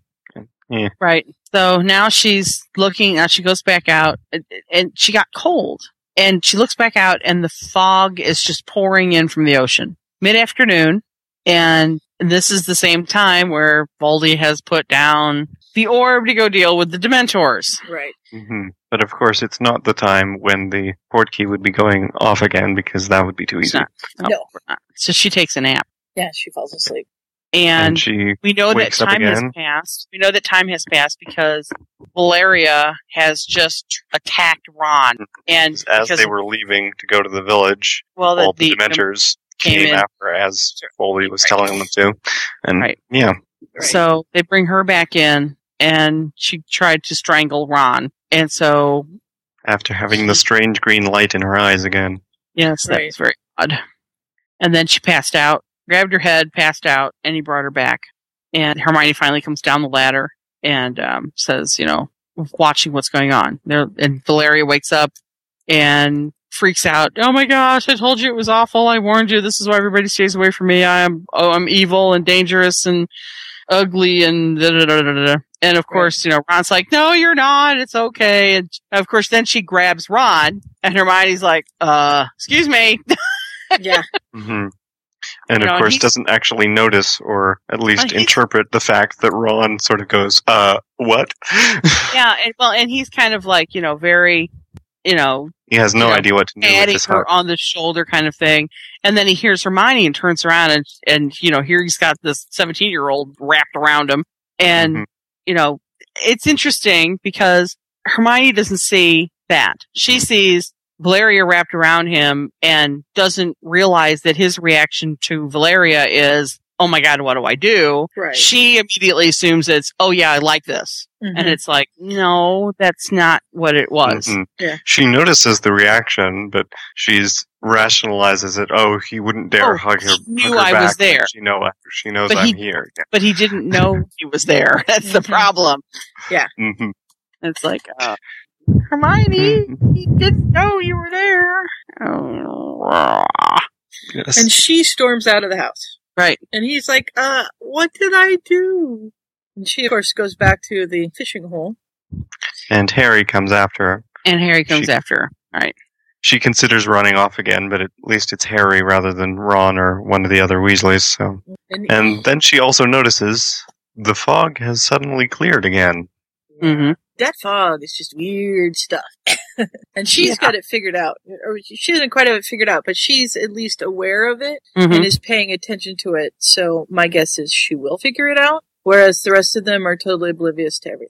Mm-hmm. So they're actually gone for a couple of hours fishing. Yeah. She Harry and teaches Hermione. Harry how to fish now. Right. Mm-hmm. By the time they get done, And- everybody will know how to fish. Right. Um, so it's been a couple of hours and they're going to more fish for dinner to accompany the flavorful hearth baked brook trout, some lovely fire roasted potatoes with tangy crabgrass garnish. Hmm. Mm. so it won't matter unless we go find some more firewood. Mhm. And unless you don't mind eating it raw and raw, Ron's like, raw, it's bad enough when it's cooked. hmm Even though he really likes it, he, He did won't say that. So, so of course, I don't understand Harry. Harry and his, why do we need firewood? Hermione doesn't need. Uh, it's like Harry, how long? How long did you live as a Muggle? Good grief! Come on. It's the reverse of the moment in book one. Uh-huh. Oh, And- But there's no wood. And you Are get you to a witch or love not? Valeria, who says, boys, shaking her head in disgust, Hermione is very good at fire starting, but even she can't do magic. Snort, Yeah. Ha ha ha, giggle. Well, actually, uh, yeah. Um.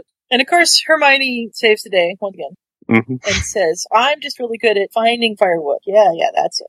I'm good at starting the fires, but I'm also good at finding the firewood. Right.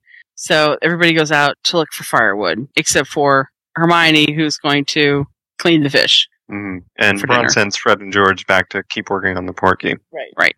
So And we move Oh, Val- on. So we Chapter have nine. Valeria, Ron, and Harry who are have gone out to find firewood. Right. Yeah. And that's So- not a good combination. No, it's a Not very really. bad combination.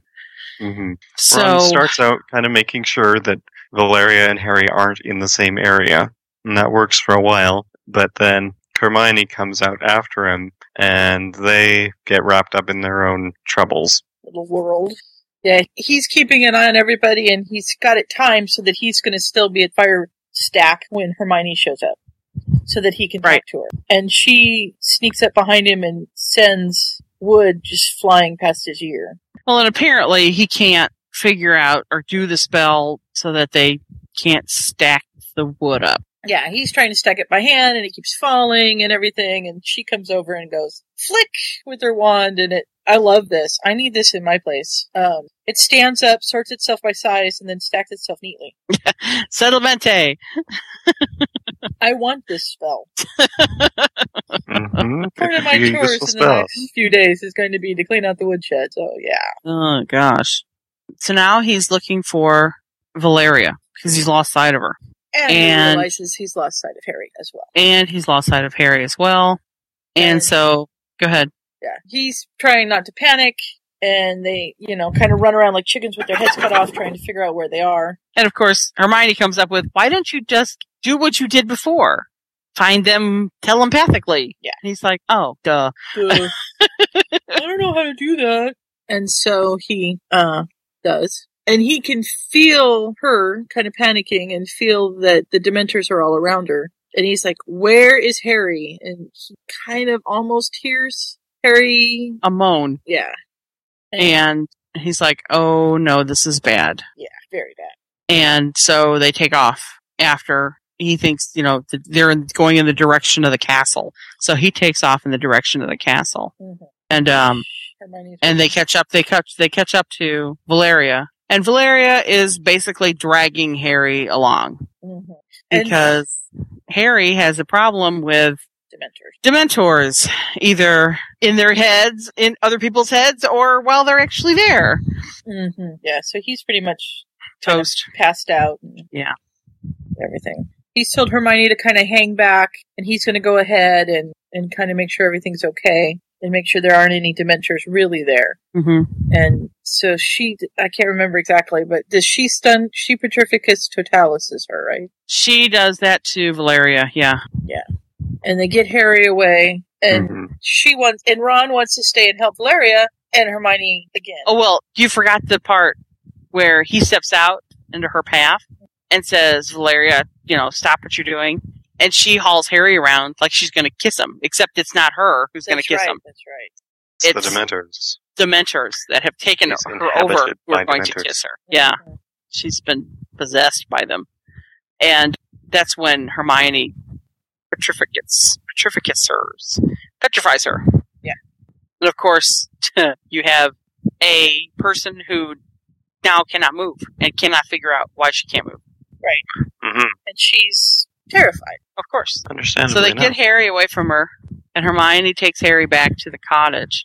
And Ron says, you know, leave me with her, I'll deal with her. Picks her up off of the ground, turns her over. She's been weeping. You know, she can't figure out what's going on, so he ex- tries to explain. There are some things about us that are different from you. I'm not allowed to tell you, but we can do some things that you'll never be able to. We're not trying to hurt you or kill you or use you suffer something terrible, but you know, we had to do this so you wouldn't hurt Harry.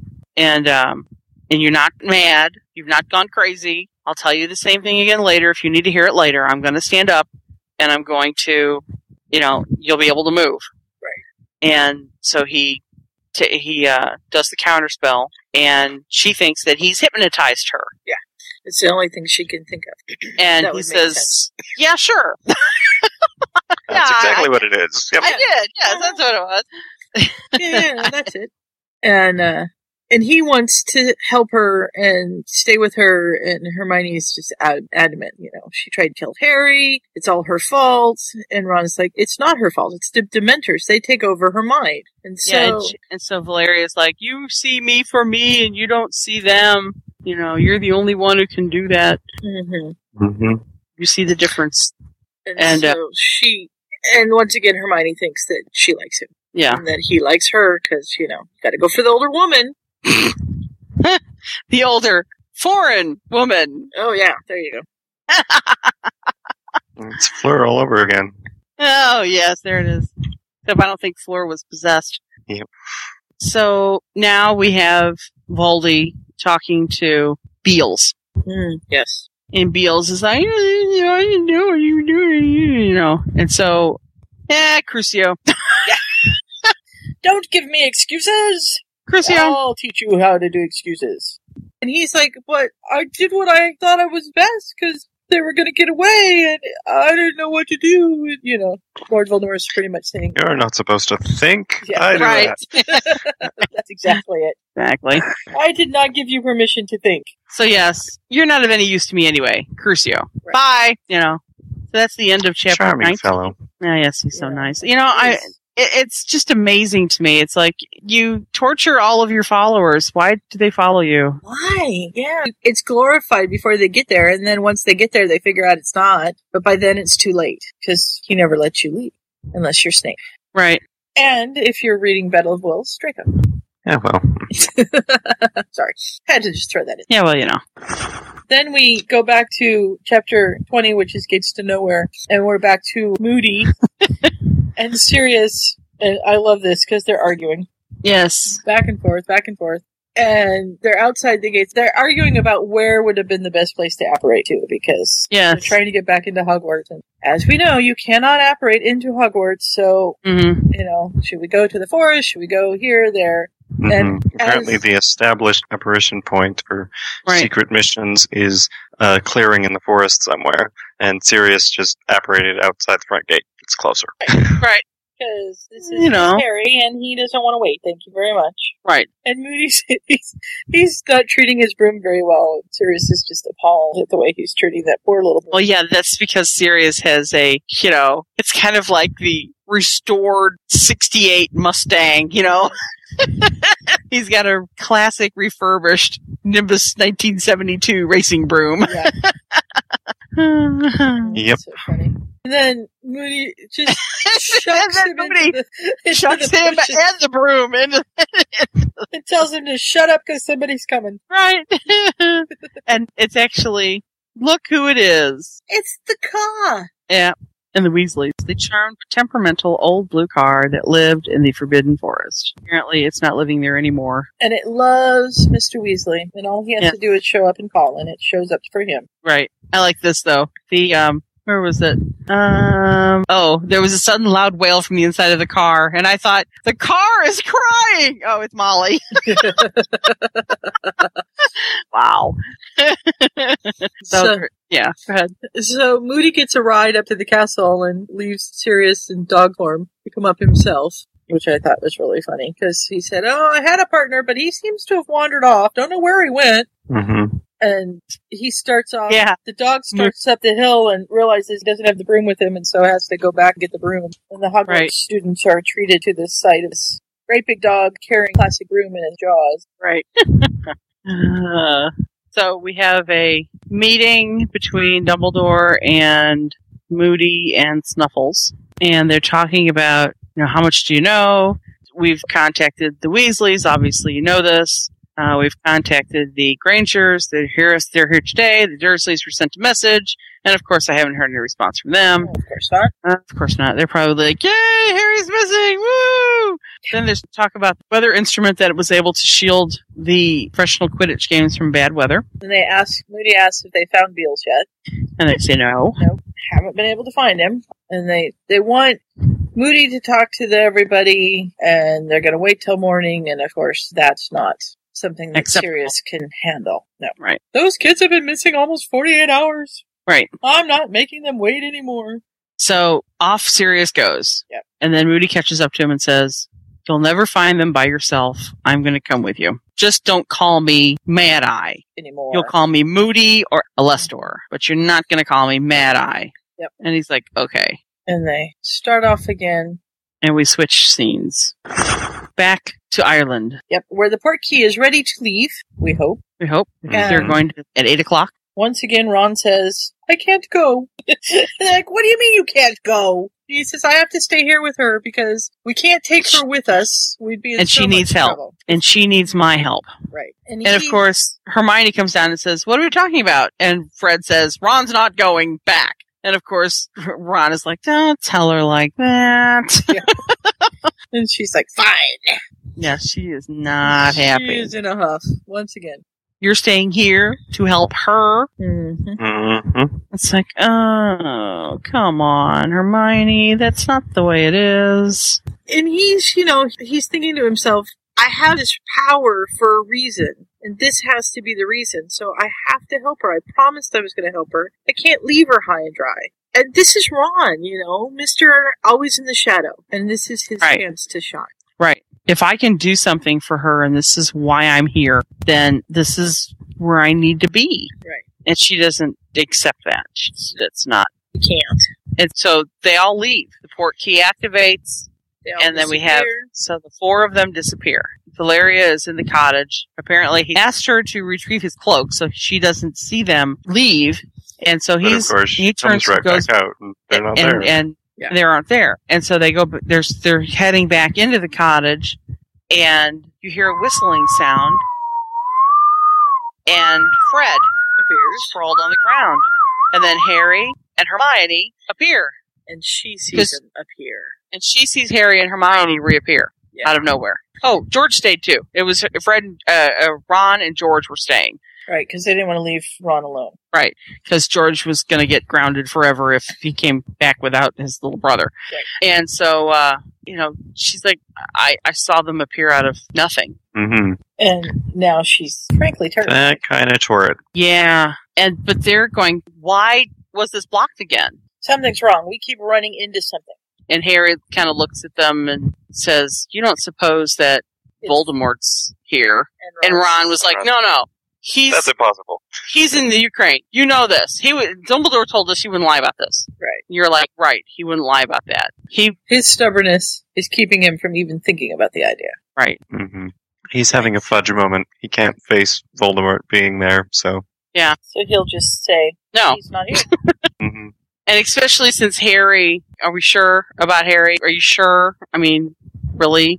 and uh, we're in the next chapter. Chapter 21. Ron is now able to pick up on where Hermione is. Ron is now able to tell that she's around him to a certain extent. And he asks her if she's okay. And she has scraped her hand up. when they landed, she got some gravel embedded in her in the heel of her hand. So he's going to fix this. Yes. Because he wants to do something for her. Yeah. And she's, you know, ticked off at him and calling him Madam Humphrey and trying to make him mad enough to leave her alone, and it's not working. Right. Yeah. So yeah, that was like half the chapter. He's like, You're going to sit here and you're going to be good. And she's like, What if I don't? And he's like, Then I'll put a full Jesus. body bind on you. He says, "I'm going to fix this, and then I'm going to say something, and you're going to listen to me." hmm And this is where he says, "New moon tonight, no extra light from there, eh?" So it's not the new moon, so it's dark.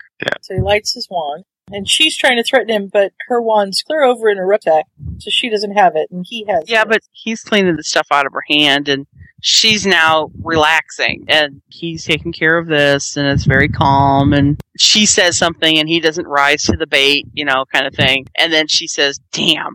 he says, "What was that? You swearing?" Yes. She says, "I want to be mad at you, but I can't." Because you're being nice to me. But- And she needs you.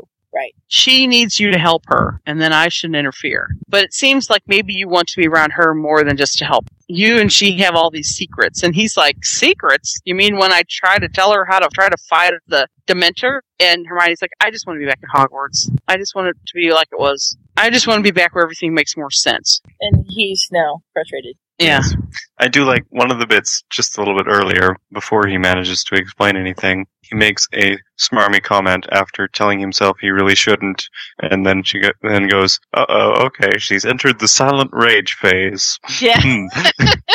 the silent rage face. Yeah, well, at least he's got the phases down, you know. Yes. That's a well, good he's thing. been, he's, you know, he's known her for like, what, five years now? I would sure hope he'd have the phases down by now. Yeah, really. hmm So- but yes, he's trying to explain the whole thing, that really he just wants to help and they're going to work and try and get back to Hogwarts as soon as they can. You know, Mrs. Weasley's probably on a spree and that'll help. And he's starting to get through and George comes out the door and says, Oh, uh, Valeria's having a problem. We have a problem. Yeah, Valeria. And of course, it's like, now what? Mm-hmm. we find out that she's that's when she saw them come back and she's asking all these questions and they didn't know how to answer her and so she just started shaking her head and she's calling us liars and saying we're trying Right. to trick her and yeah So Ron makes a decision yeah he does and he sits down We're going to tell her the truth. and we're going to tell her the truth. Mhm. the whole truth and nothing but the truth He tells her that, I don't know, would you call this like a felony?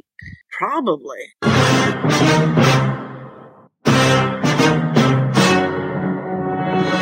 It's the um, statute of secrecy, mm-hmm. the code of secrecy. That's what Hermione calls it. It is called the There are- statute in the books. Yeah. There are exceptions to it, obviously. Uh, you have, and I thought this was interesting because it says it's generally accepted that the Prime Minister of England and some other high ranking Muggle officials with ultra high security clearances were allowed to know out of sheer necessity. And the first time that we see the Prime Minister, Mm-hmm. well, the first time we see the Prime Minister, he's been notified because Sirius has escaped. But the second time that we see him is actually at the beginning of the book that hadn't come out yet when this was written. Mhm. Yeah. That's at the beginning of five. The time we actually meet the prime minister is the Yes. Yeah. Um, so you have high ranking officials and then of course people whose children are magical. They they know about the wizarding world, but nobody else does. Mm-hmm. I mean he figures and I agree with this. You've got a muggle who is being affected so much by magical beings. Explain this to her. Yeah, she because has a otherwise right to they're They're, know. they're going to need to know. going to lose her mind right otherwise. she needs to know Yeah, she definitely needs to know. and so he's trying to explain it to her and she's like yeah like you hypnotize people and he's like no No. i don't Actually, even know what that uh, is. we don't. Yeah. And then we have, you know, remember it's like magicians who saw ladies in half and stuff, and the twins are like, saw ladies in half? Really? I was like, oh no, I don't really saw them in half, Mhm. guys.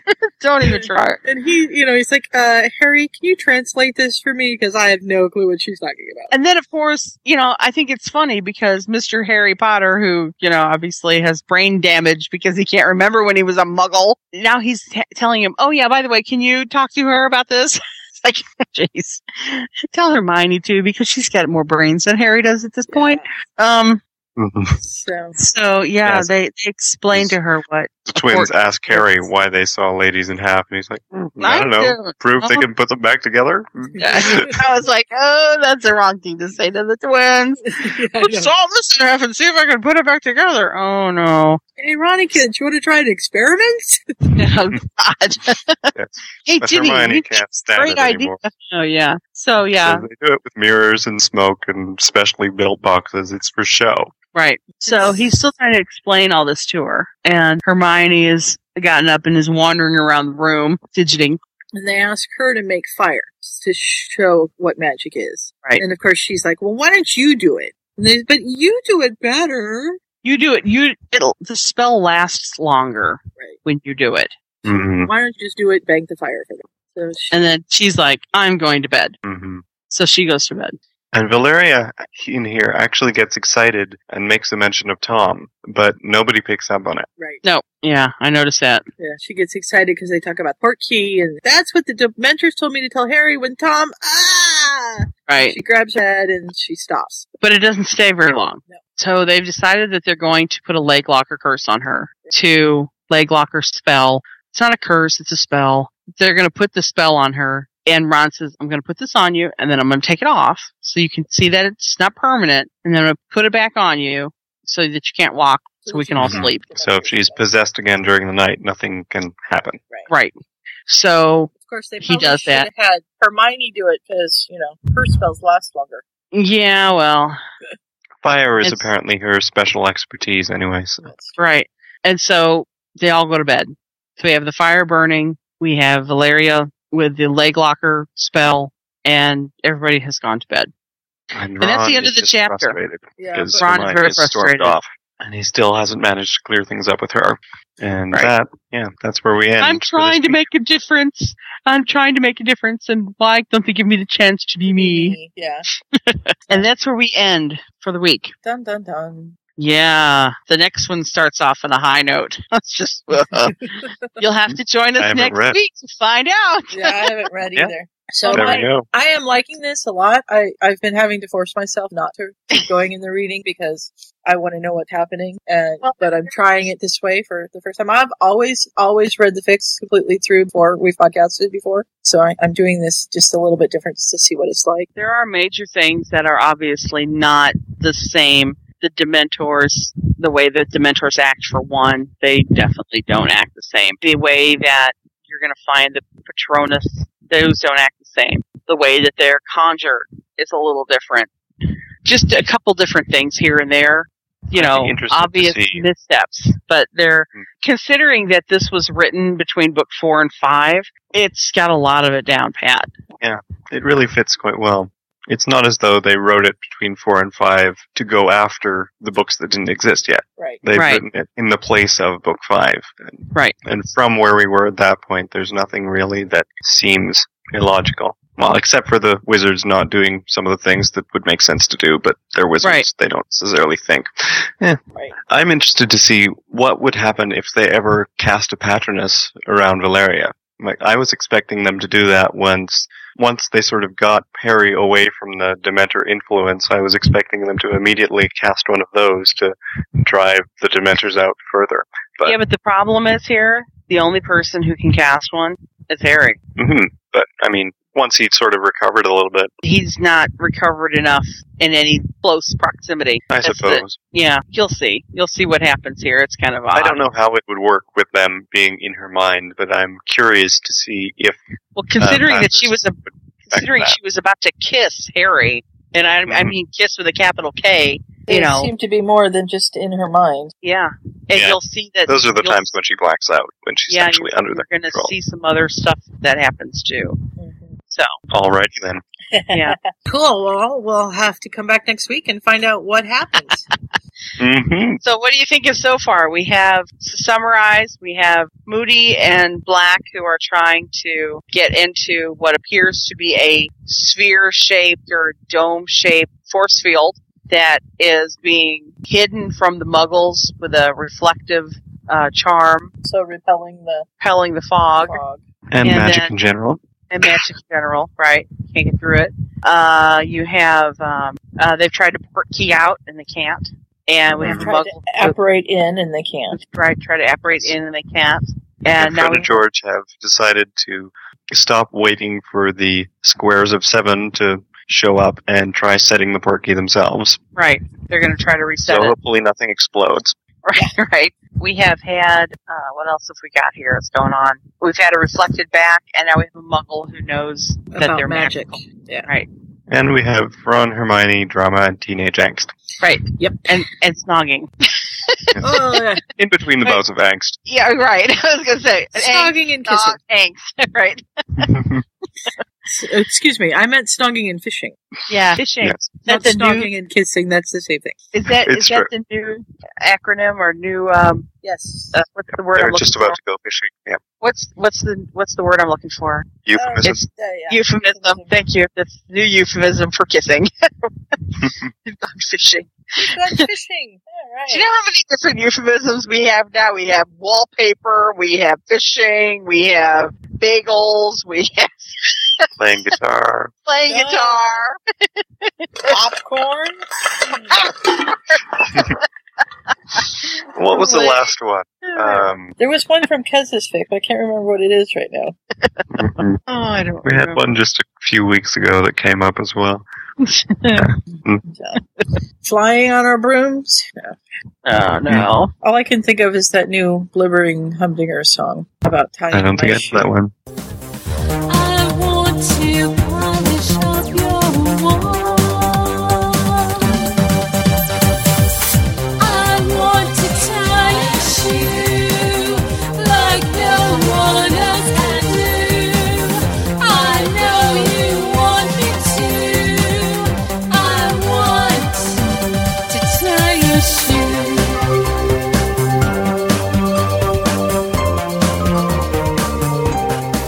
yeah. Oh, shoelaces, of course. That's one. Shoelaces. Yes. I'm not Oh. sure that one's for kissing though.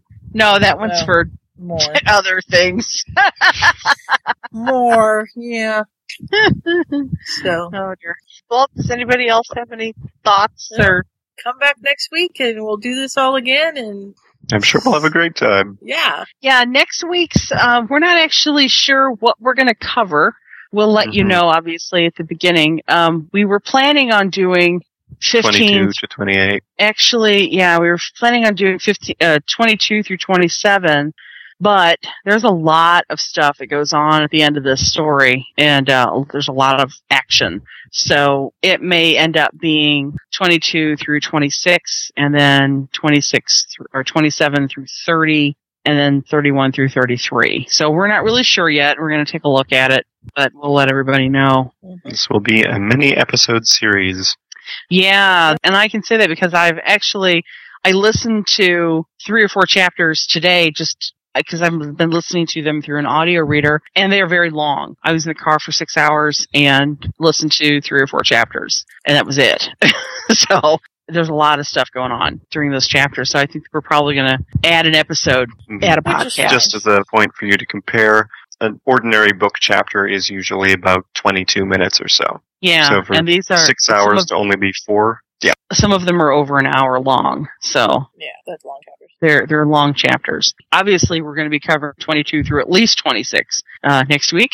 Again, this was uh, Points of No Return by Night Zephyr. Uh, it is available on the Sugar Quill as well as on fanfiction.net. We will have the Sugar Quill link in the show notes. But uh, I guess that's uh, it's all for me. Yep, that That wraps sounds it up good. for the week. And so we'll see you all next week. Bye. Bye. Bye, everyone. So hold on to the wonder that those books brought to our lives. Keep each other safe. Keep faith. Good night. Stay tuned. We have a special edition of Peoncast coming up next. We have a scarlet. A scarlet? What's a scarlet? Um, excuse me, say what? Scarlet has college! Hello. Where is my hi- stuff coming from? Ack! I don't know how I have this set up. my computer. One moment while I close the door. What are you doing, child? How about the part where I haven't actually called anybody from this computer before? Oh, that's no excuse. What kind of computer is it? It. I've got my Mac, but I'm running Windows because I haven't had time to sit down and get used to Mac yet. Wow, strangeness. Oh, much better, much better. You sound better. Yes, now I'm actually hearing y'all through my earbuds instead of through my speakers. Oh, that's useful. I think Oklahoma is rubbing off on Scarlet here. Uh, Rubbing off? I always sound like this. You just- Y'all. I don't think you've ever said y'all to me before. You haven't spoken to me extensively before. Well, we have been on like six or seven podcasts together. Y- um, I use y'all. She hasn't actually spoken all that much on some of those podcasts. so- true. I was kind of duct taped in the corner, like, how many? Twice? I was quiet during one. I was barely able to figure out how to talk in one of the others. I'm talking about the Firefly episodes. Oh, those ones? I don't remember those. Were you drunk? She must have been. I was not. I was studying for my ACT. Ah. Oh, That's excuse not much better. excuses, excuses. Hi. It's been a crazy week. yeah. uh, let's not think about the week. Okay. Can we not even think about the month? I met some of my children yesterday. I met some of my new parents yesterday. And I told all the parents, I am the mean teacher. Get used to it. I will make your children cry. They will not. but overall, I think I have a very nice class. Such Hmm. fun.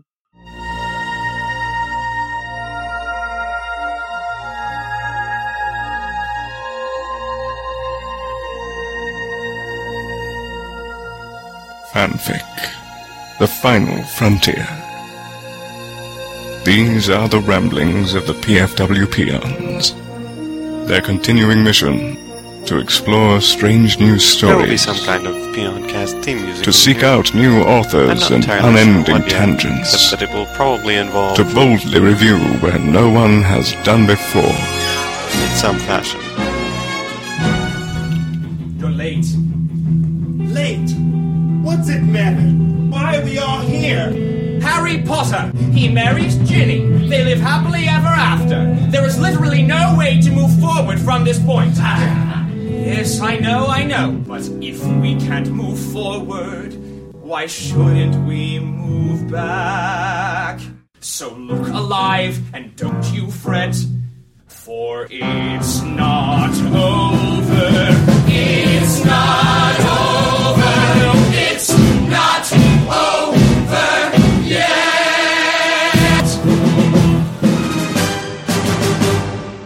Hi, everybody. Welcome to a special edition of Peoncast. I'm Scott, I'm Kat. I'm Scarlett. And I'm Sue. and Sue and Scarlett are here with us today because they are the winners of the Not Over Yet challenge that we had on the forum, and we're going to discuss their winning fix. Hang on just a minute. Hold that thought. Aaron just contacted me. Let's see if we can pull him in.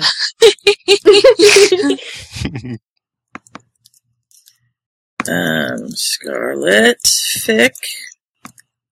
I has a fic.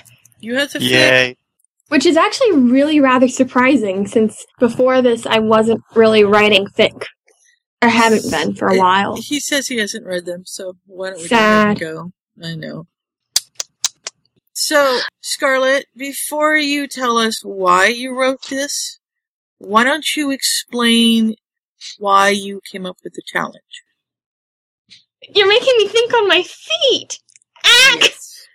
um, why did I come up with this challenge? Well, I'm It was guessing the it has final something to do with the outcome. song, for one thing. Well, only slightly. Okay, okay, okay. So once upon a time, there was this series of books called Harry Potter. Wait, wait, wait. Too far back. Too far back. I think they've all read Harry Potter, Scarlet. And then they made these movies about these books. Mm-hmm. But as all things must, the movies came to an end, which caused great sorrow and sadness among many people. Including And- yourself. Myself included, I am a people. Yes. Good and to know. so, we think. oh no, we're thinking? That's bad. Mm-hmm. Anyway, Dangerous the great pastime. sorrow, sadness, and lamentations caused me to think we need more fic. We need it to not be over. That and I had Harry Potter sequel running in the background at the same time, and thus the challenge was born. Okay. And several different people wrote ficlets and drabbles, all of which you can read at the Potterfic Weekly forums and possibly on the website as well. I don't know if they're in the library or not. I think the I can- library's defunct. Yeah. Yeah, maybe. It's it's on my to do list. I'm trying to finish a degree over here. Mhm. Needs one of those. But I did want to put in, um, Scarlett, I know you and I kind of are sharing a boat with a bunch of people. Oh, wait, because- wait. Is it a boat boat? yes, it's a boat boat. Okay, just checking. um, that the summer this came out, you had just graduated high school. Mm-hmm. And I am about to graduate college. And the summer the final book came out, I was graduating high school. And I was 10 when Harry Potter first became known in America. So, yeah, it It's- was a sad summer. oh, it really was.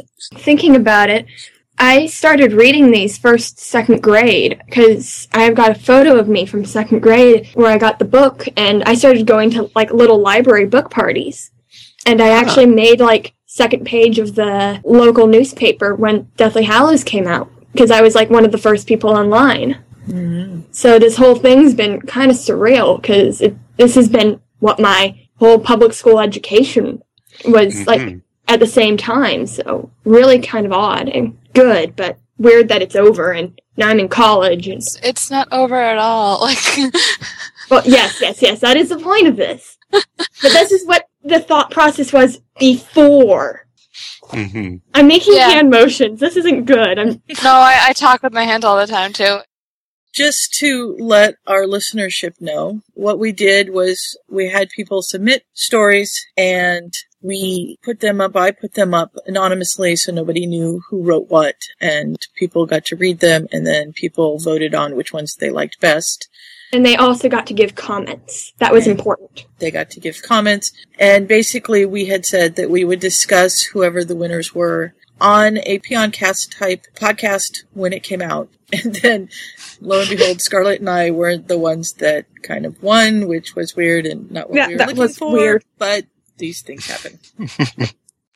Yeah, but Scarlet had the winning long form ficlet, which is called Impressions, and it starts actually with a quote from the books, which I thought was an interesting touch. Mm-hmm. This is probably where I say something insightful, right?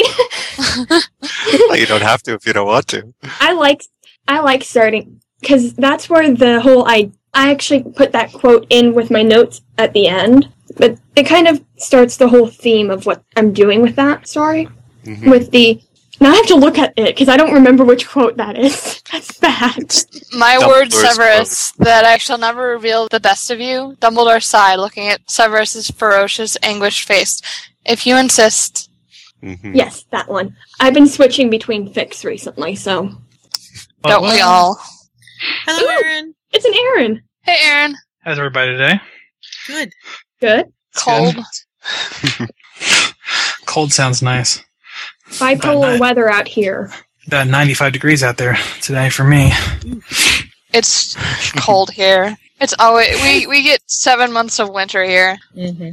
It's I annoying. miss 95 degrees without humidity. I miss that. It's shirt sleeve weather, but cool enough that I had a jacket this morning. Cool, cool. Mm-hmm. Sort of cloudy, cool ish year. It says 17, but that makes you guys think it's much colder than it really is. Um, Yeah, that's in let's see here. centigrade, right? 63. There we go. Yeah, that's yeah. Yeah. Yeah, it's sixty six here. I haven't progressed to the point yet, Scott, where I can do metric temperature in my head, but I can do kilometers. I can do that no problem. Fortunately, my weather website has a handy little converter on it. oh, that's nice. There you go. Yeah. So, Aaron, we, we're s- just starting to talk about Scarlett's fic impressions. Mm-hmm. And we're talking about the quote, My word, Severus, that I shall never reveal the best of you. Mhm. And that's where we were. So, just Mm-hmm. Mhm. to bring you up to speed, so to speak. Which is, of course, from one of my favorite chapters of Deathly Hallows, The Prince's Tale. Mm-hmm. Yes. Yeah. Yeah. I actually have not. I need, I need to finish reading real quick. I um. I, I, yeah, kind of brought Aaron in with no notice whatsoever. So, yeah. I, and it's not like I haven't been reading fan fiction. I had a four day weekend because I took time off and I read all four of the Teddy Lupin and the books by Fernwithy, which was pretty cool. So I hadn't read, the- I hadn't read the last I need to read those. You do. two. Yeah, me I have a good reason I had- for why I haven't read them. Mm-hmm. School. No, my own stuff. No, that works. Uh. we'll talk about that later. I'm not I reading understand. any more fan fiction out of PFW until I graduate at this point. Okay. That's a good plan. I myself had read the first two of that series before, but hadn't even realized she'd finished them. And then I found out, I don't know, some time ago that she had, and I wanted to go back and read Shifts and Shades first, which were both excellent and made the other four books even that much better. She's very good. Very nice. At least one of those we're covering next season, so that'll be fun. You're doing Shifts, right? Mm-hmm. Yeah, I think so. Cool, cool. So the actual ficlet after Dumbledore's quote at the beginning there starts with Harry helping clean up the rubble of Hogwarts, basically. And my question to you, Scarlett, is is he using more than a push broom? There might be a rag involved. I'm sorry. I can just see Filch push brooming the pile of rubble.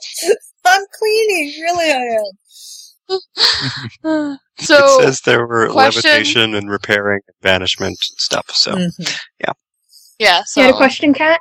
Well, my question is, why is he not using his wand? He is using I think Carrie Yes. is. Okay. Sue was just reminded of the being- scene with Filch. It's not. I'm sorry. I will go sit in Facetious. my corner. It's what you're good at. Oh, you're so kind. But yeah, everyone's using But- their wands. It's kind of it's a little bit after the whole battle, and people have gotten a chance to kind of process things a bit. So now they're going back and cleaning up. Yeah, the impression I got was it was And as I'm you know, reading at- it here, at least a few days it- later. it mentions, yeah, and it mentions that they're singing, which immediately makes me think of the Sword in the Stone with his self-cleaning dishes and all the various things that go on there. Alakabez, Malakazaz, Malakabez, Barapadi. Walkity, walkity, walkity, walk. Now stop, stop, stop, stop. See here, sugar boy, you're getting rough. That poor old T-center's cracked enough. It makes me Anyway. think of Dangerverse, but that's just me reading too much Dangerverse. I might have read too much Dangerverse also, so can't blame you there. I don't think that's possible, but they are making a lot of noise apparently. Even Howler Oh, so I can't did- compare. I did have a question about why the students were still there. Wouldn't their came parents back. come and get them? The third years, These would would be- their parents wouldn't come and get them? As I said, this isn't like immediately after the battle. I didn't really see it as like the week after. I didn't really set down a good time frame on when this is. but- Okay. Week I'll let it slide. Kind of like all of Hogwarts community coming back and rebuilding it. So there's current students, there's like ministry people, there's all sorts of people everywhere because whole big amounts of destruction, kind of bad, kind of need more than 30 people doing cleanup. So it's like late Mm-hmm. Mhm. summer and everybody's come back for a work party. Okay. Yeah. Okay. Mm-hmm. That explains it a little more. Okay. And Harry has an idea and he goes hunting for Luna. hmm While he's been cleaning, he's noticed a certain absence when he was looking through the window of the headmaster's tower. So he finds Luna, who is having a chat with Sir Cadogan, Mm-hmm. but she uh, interrupts him because she doesn't want Harry to become infested with Raxperts. Right. Well, we don't want that either. Well, as we all know, Harry's prone to doing that because he just has uh, something about him that tracks those Raxperts. I don't know what it is. Maybe it's the glasses. Maybe they like glasses. That must be it. Or people with green eyes. Mm. No, I, th- I think green it's could the be the glasses favorite because Raxperts are like babies. Uh, people who wear glasses, babies grab your glasses off your face because Yes. they're shiny. Yes, I know. So, aside from Raxpert habits, So She wants so, to know what she can do for him, and it takes him a little bit to actually get to the point. Mm-hmm. He has to sort of realize what he's going to say. And of course, Luna's very good at distracting him. Mm-hmm. but he wants her to paint a like portrait that. of Snape to go with all the other headmaster portraits. Mm-hmm. And I because he deserves to be there, even if he's you know, even if most people don't understand him, he was the headmaster and he did what he could. And you know, Nearly died for Hogwarts. he was a, exactly. Yeah. Mhm. He did. But we actually don't see him ask the question because he tries a few different ways and keeps going off on some little tangent or other. And she says, okay, why don't you sit down and try again? Just don't let the rock experts win. then it just skips to after he's finally managed to ask properly. Mm-hmm. actually, while we're on this point, I'd like to bring something up about it. The because he's saying, "I actually want to talk about Snape. I've heard you're helping restore portraits." That's a funny way to ask a favor. Does everyone do it now? Start off on one topic and inquire about another. Should I? Harry happened to miss Luna's slight grin as the unmistakable urge to bash his head against the wall grew. Don't let the Raxperts in, Harry. She patted the helmet next to her. Sit down and try again. I was actually kind of referencing Half Blood Prince there a bit. See, I got a Simpsons vibe. Where did that come from? Okay, so if you if you watch The Simpsons, they always start on one topic, and about ten minutes in, they completely flip to another. Oh. Nope. No, I haven't watched them enough to know that. You can insert the Cricketeer editor Yeah. because apparently no one No, no. watches The Simpsons. Aaron Yeah, uh, you're absolutely right. That's one of their things is they'll start off. It'll be an episode about Lisa going to the dentist, and then it'll turn into an episode about Homer leading a union, and that's not even an exaggeration. That's an actual episode. It's you know totally.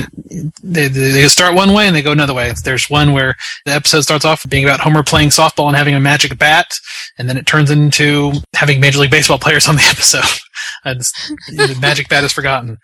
Yeah. so- All I can think of is Jen's bat on a leash. I'm sorry.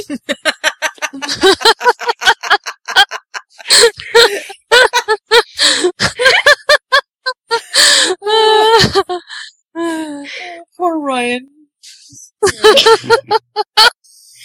But the bit with half blood. Pr- Oops. Aaron? Aaron, Aaron, you're making funny noises over there, buddy. That was my cell phone. Sorry about that. At least we know he's awake. but no, with Half Blood Prince, from when Harry was asking Luna to the ball and he had that yellow eyebrow, the whole does everyone do yellow eyebrows now? Should I have? That part is what Oh, I was okay. trying to reference. Hmm. Kind of showing that whole Luna growth. From Transfiguration, he remember the ran out of yellow the classroom. You have to understand, Half Blood Prince is my least favorite book, so I read it like once, and I've seen the movie once, and that's enough for me. The only reason I For remember shame you this don't part- have all those little details. Only reason I remember this part is because it had Luna in it. Otherwise, Mhm. Mm-hmm. It's a good reason to remember something. Luna is made of awesome. She is. One of the interesting bits about this little universe that Scarlet's created is that apparently the portraits of the headmasters are usually created by the castle. But the reason Snape doesn't have one is it's too damaged to use magic for that. It's just trying to hold itself together. Mm-hmm. So I did that's love that why part. he's having Luna do it. Yeah. And I like that she totally agrees, doesn't hesitate to agree, but then she says, I'm not quite sure how I'm going to do it. And Harry says, Well, how did you start the ones on your ceiling? And she's like, Well, Daddy placed a sticking term on me so I could stay up there. And then she's like, But that's not what you meant. Sorry. You know? I could just see her up there, stuck to the ceiling, painting. At least it was a timed one. He didn't leave her up there indefinitely, you know. That would have just been awkward. Like, he, he has to stay late at the Quibbler, and it's like, oh, I'm sorry, Luna dear, you've been up there for 16 hours. She's like, it's alright, I got my whole ceiling painted.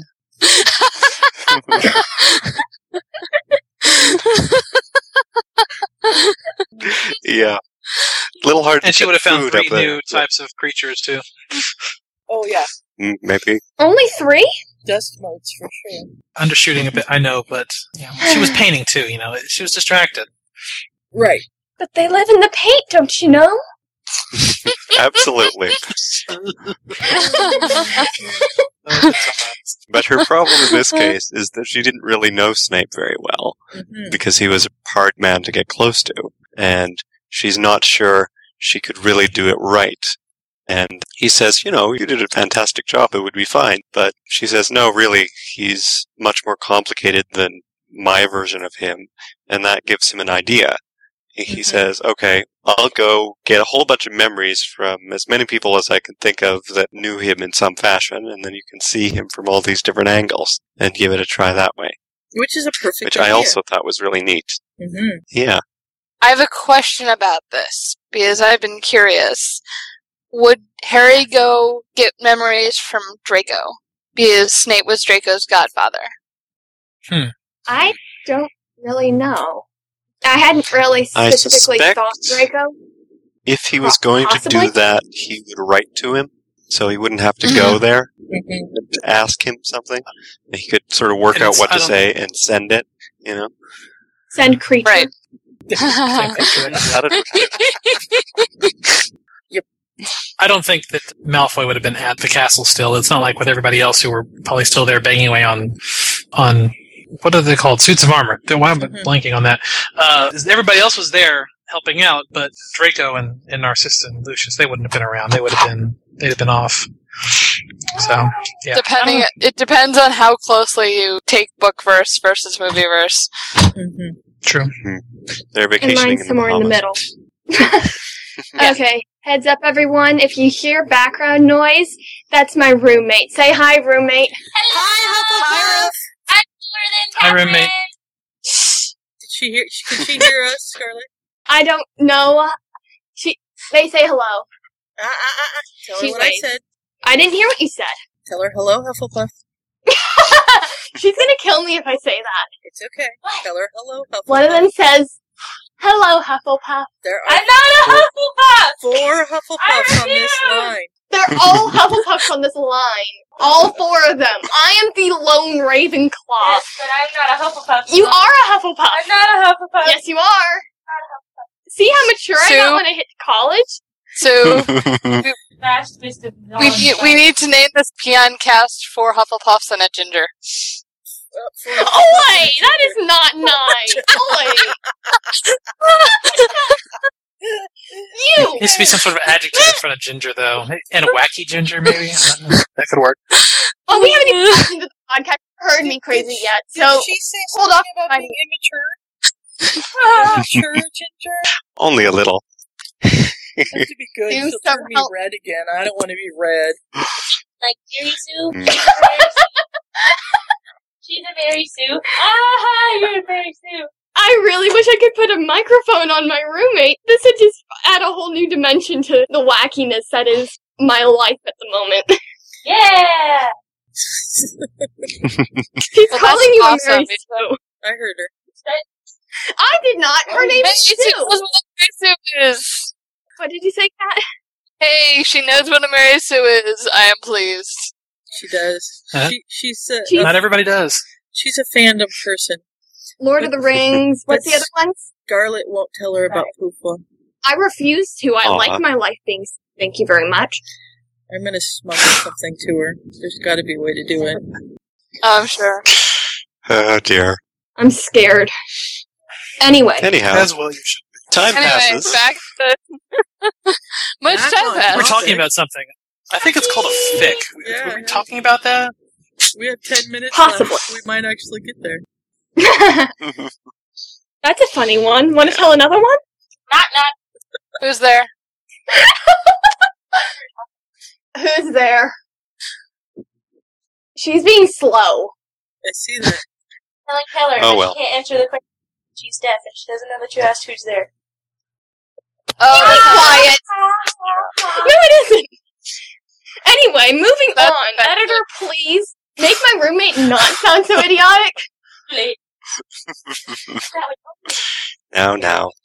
Okay, children. So we have the one year anniversary creeping around the corner when Luna Mm-hmm. and Harry finally exchange words about this favor. And he is sort of surprised that she's waltzed into his office that he shares with Neville and Ron. Yay, Neville. Why Apparently is they're Neville all an horrors. R? One of the JKR interviews. Yeah, Uh-huh. it's I true. didn't pull this out of nowhere. Really? I thought Really? it was Yeah. the herbology teacher. I'm so confused. Ended up. It's not He, ends from he, the ends he starts epilogue. off. Sorry, she's right. It does start off as with him becoming an R, and then he quits and becomes the herbology professor at some point. Okay.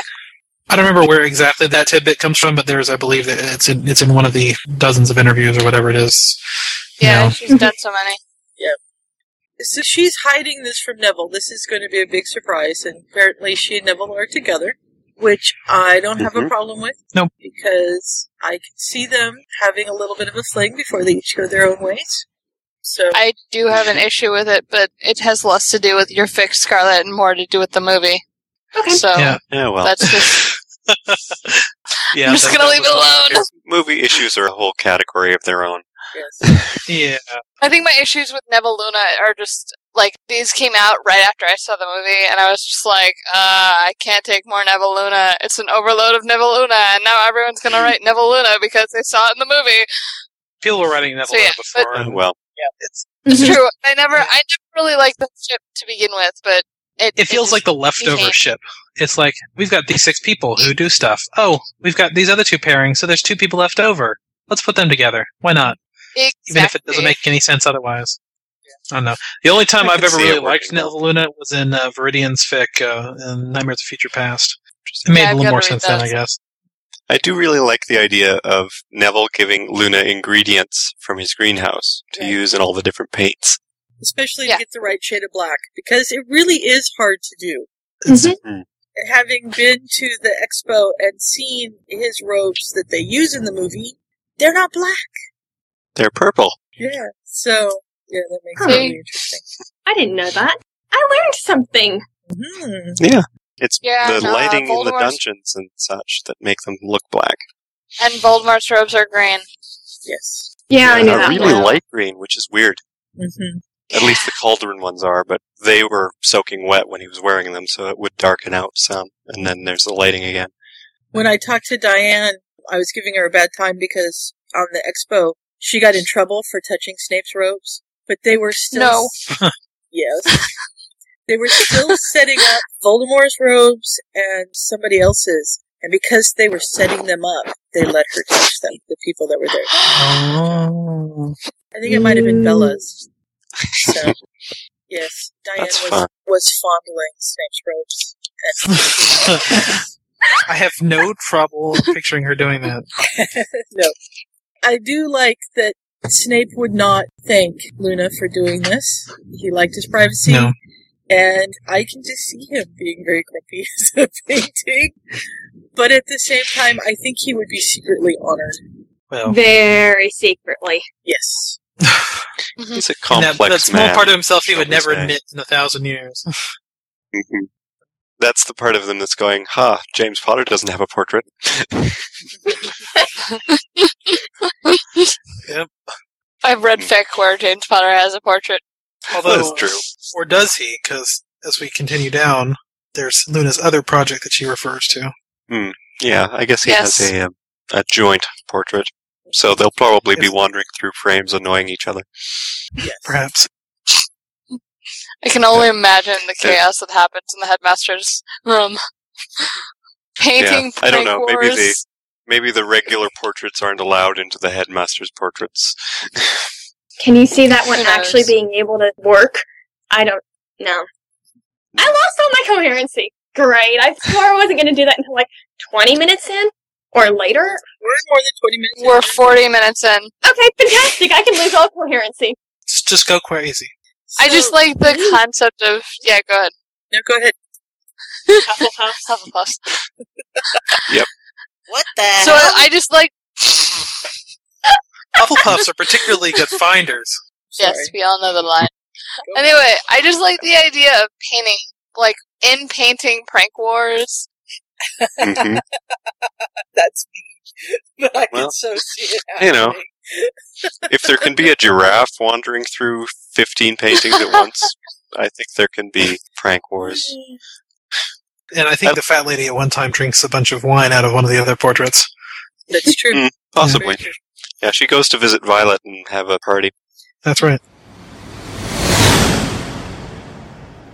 I can definitely see Harry being uncomfortable with all the ceremony and things. They're having a big thing about the final battle, and there's all these speeches and stuff, and he's paying no attention whatsoever. And then all of a sudden, there's this painting Mm-hmm. of all of the order from, I think, the first one and the second one, and they've put it all together.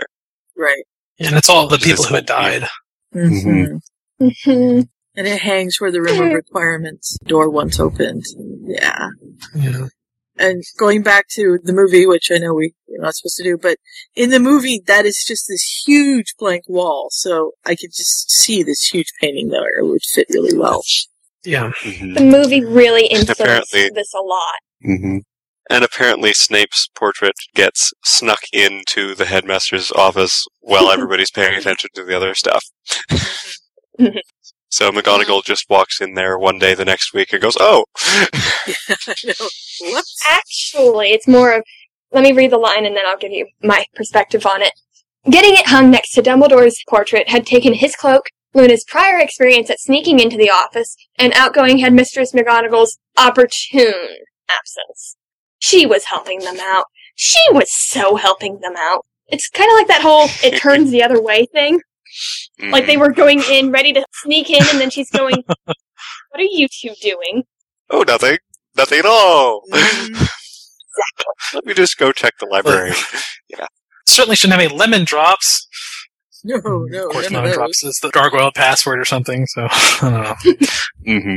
I can see that McGonagall kind of with a wink and a nod helping him out and getting it in there. Mm-hmm. Her uh, Mhm. her strangely opportune absence, we'll say. Yeah, that would be good.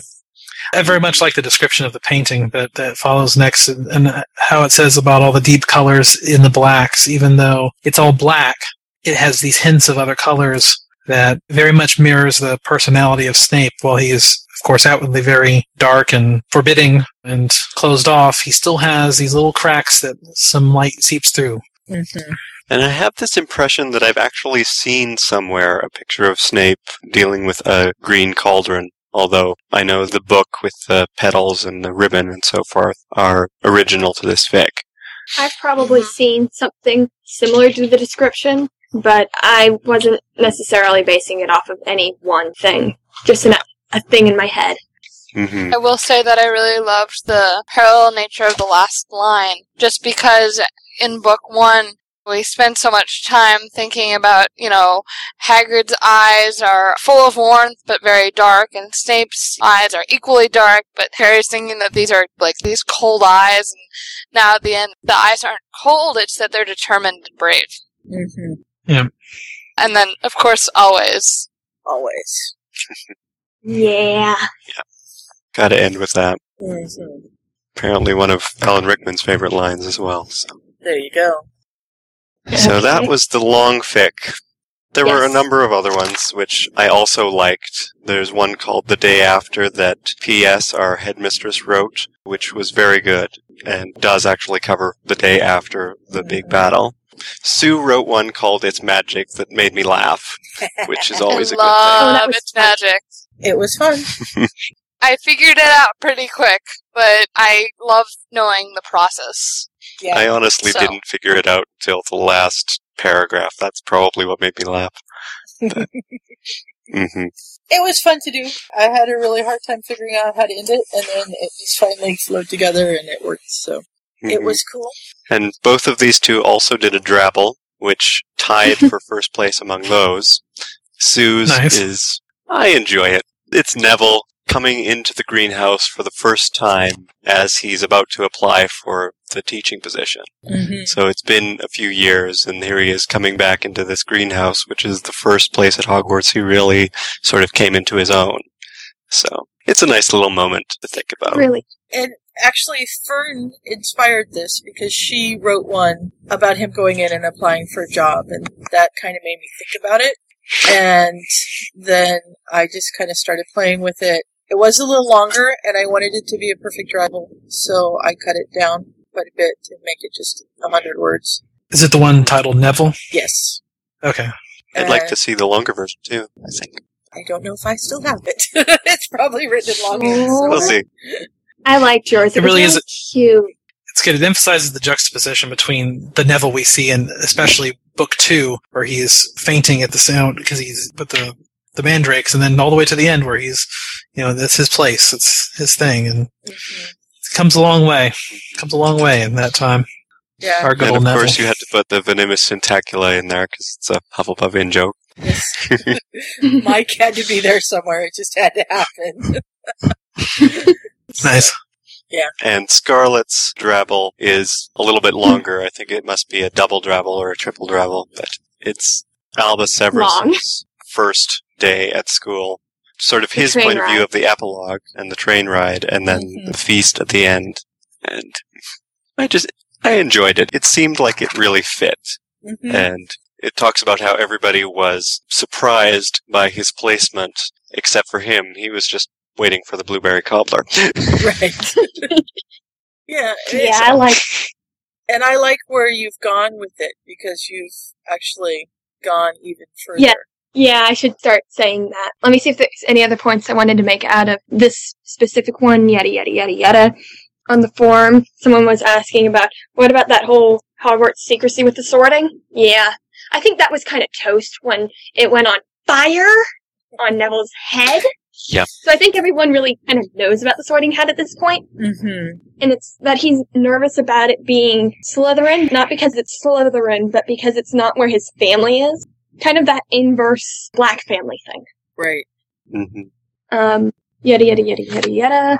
And then what Sue was kind of hinting at is I have actually gone back and written, I guess it's two stories in sequel to this one from Rose Weasley's perspective. She's the latest Weasley girl referenced at the end.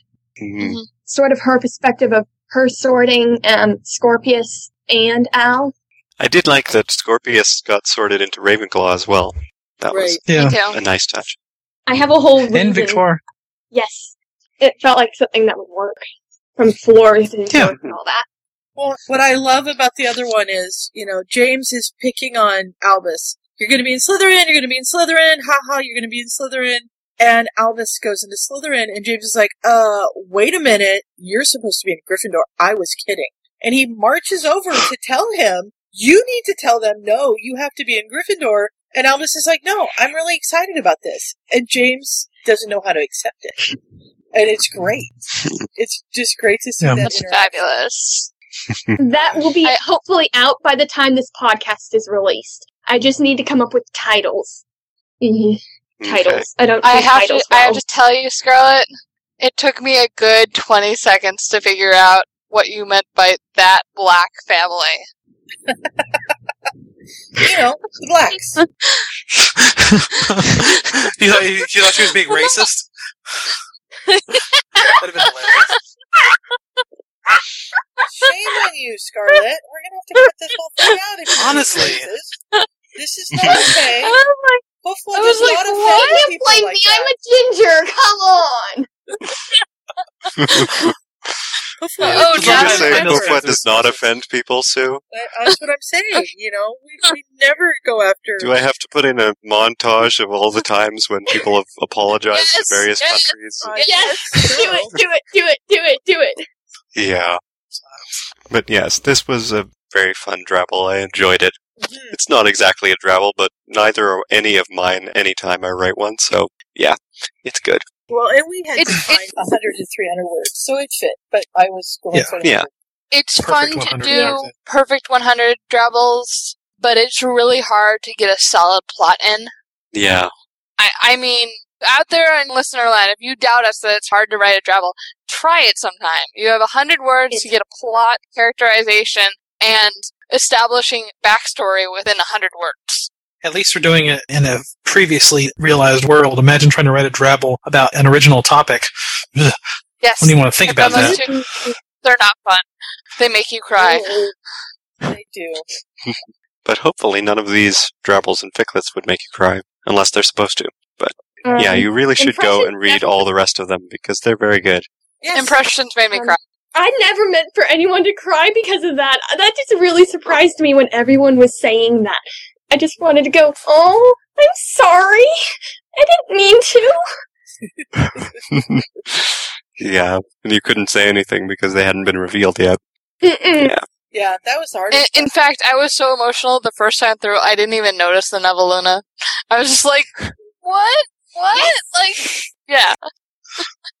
Second night there, I was like, oh, there's Nevaluna in there. I'm okay with that. Yay. I'll let it slide. I've also written Neville and Hannah. Yes. Separately. Neville Hannah I liked. not- that's actually I just. love I just released that. Mm-hmm. Yes, I just saw those released in your live journal. Yes. Well, I will say thank you because you came up with this grand idea, and because of it, I got to write some fun things. It was only the second ever one shot that I'd ever written. I do drabbles. I, I guess maybe the sortings count, but I don't count them like that.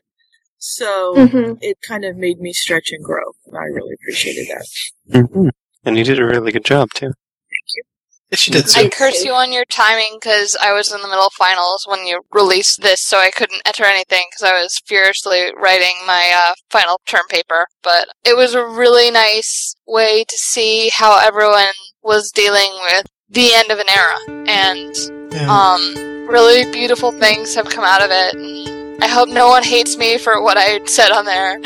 No, and I will say that one, possibly two of the people that wrote were first time writers who had never attempted to write before. And one of those wrote three. So that is really Wow. Yeah. cool, you know, to be able to. That's what's always fun about those kinds of things. Getting people out there who's never written before, maybe discovering that they enjoy it mm-hmm. or that they're good. Mm-hmm. It was fun to kind of rediscover my like of writing because that kind of dropped off during high school. I mean, I did hoofla drabbles, but it kind of just didn't happen for a while. So this was a great chance to get back into writing, and I've actually got a whole set of things that I just released and got to read other people's stuff, and it was all exciting. I do plan on issuing more challenges. Official board is there will be Excellent. Just don't do it the second week of December because I'll be in my final finals then, and I won't be. I won't be on even on Skype. Like I'm just gonna shut down and do my best. Barrel through. December. I have finals in December. Ooh, second week? Yay, no way. We all have finals. All right, well, let's say goodnight, everybody. And Good job, you guys. Yeah. I enjoyed them. Yeah. all. Really good job, Well done. guys. Kudos. It was fun. Good reads. Good night, everyone. Good night. Buenas noches. Good night, y'all. So hold on to the wonder that those books brought to our lives. Keep each other safe. Keep faith. Good night.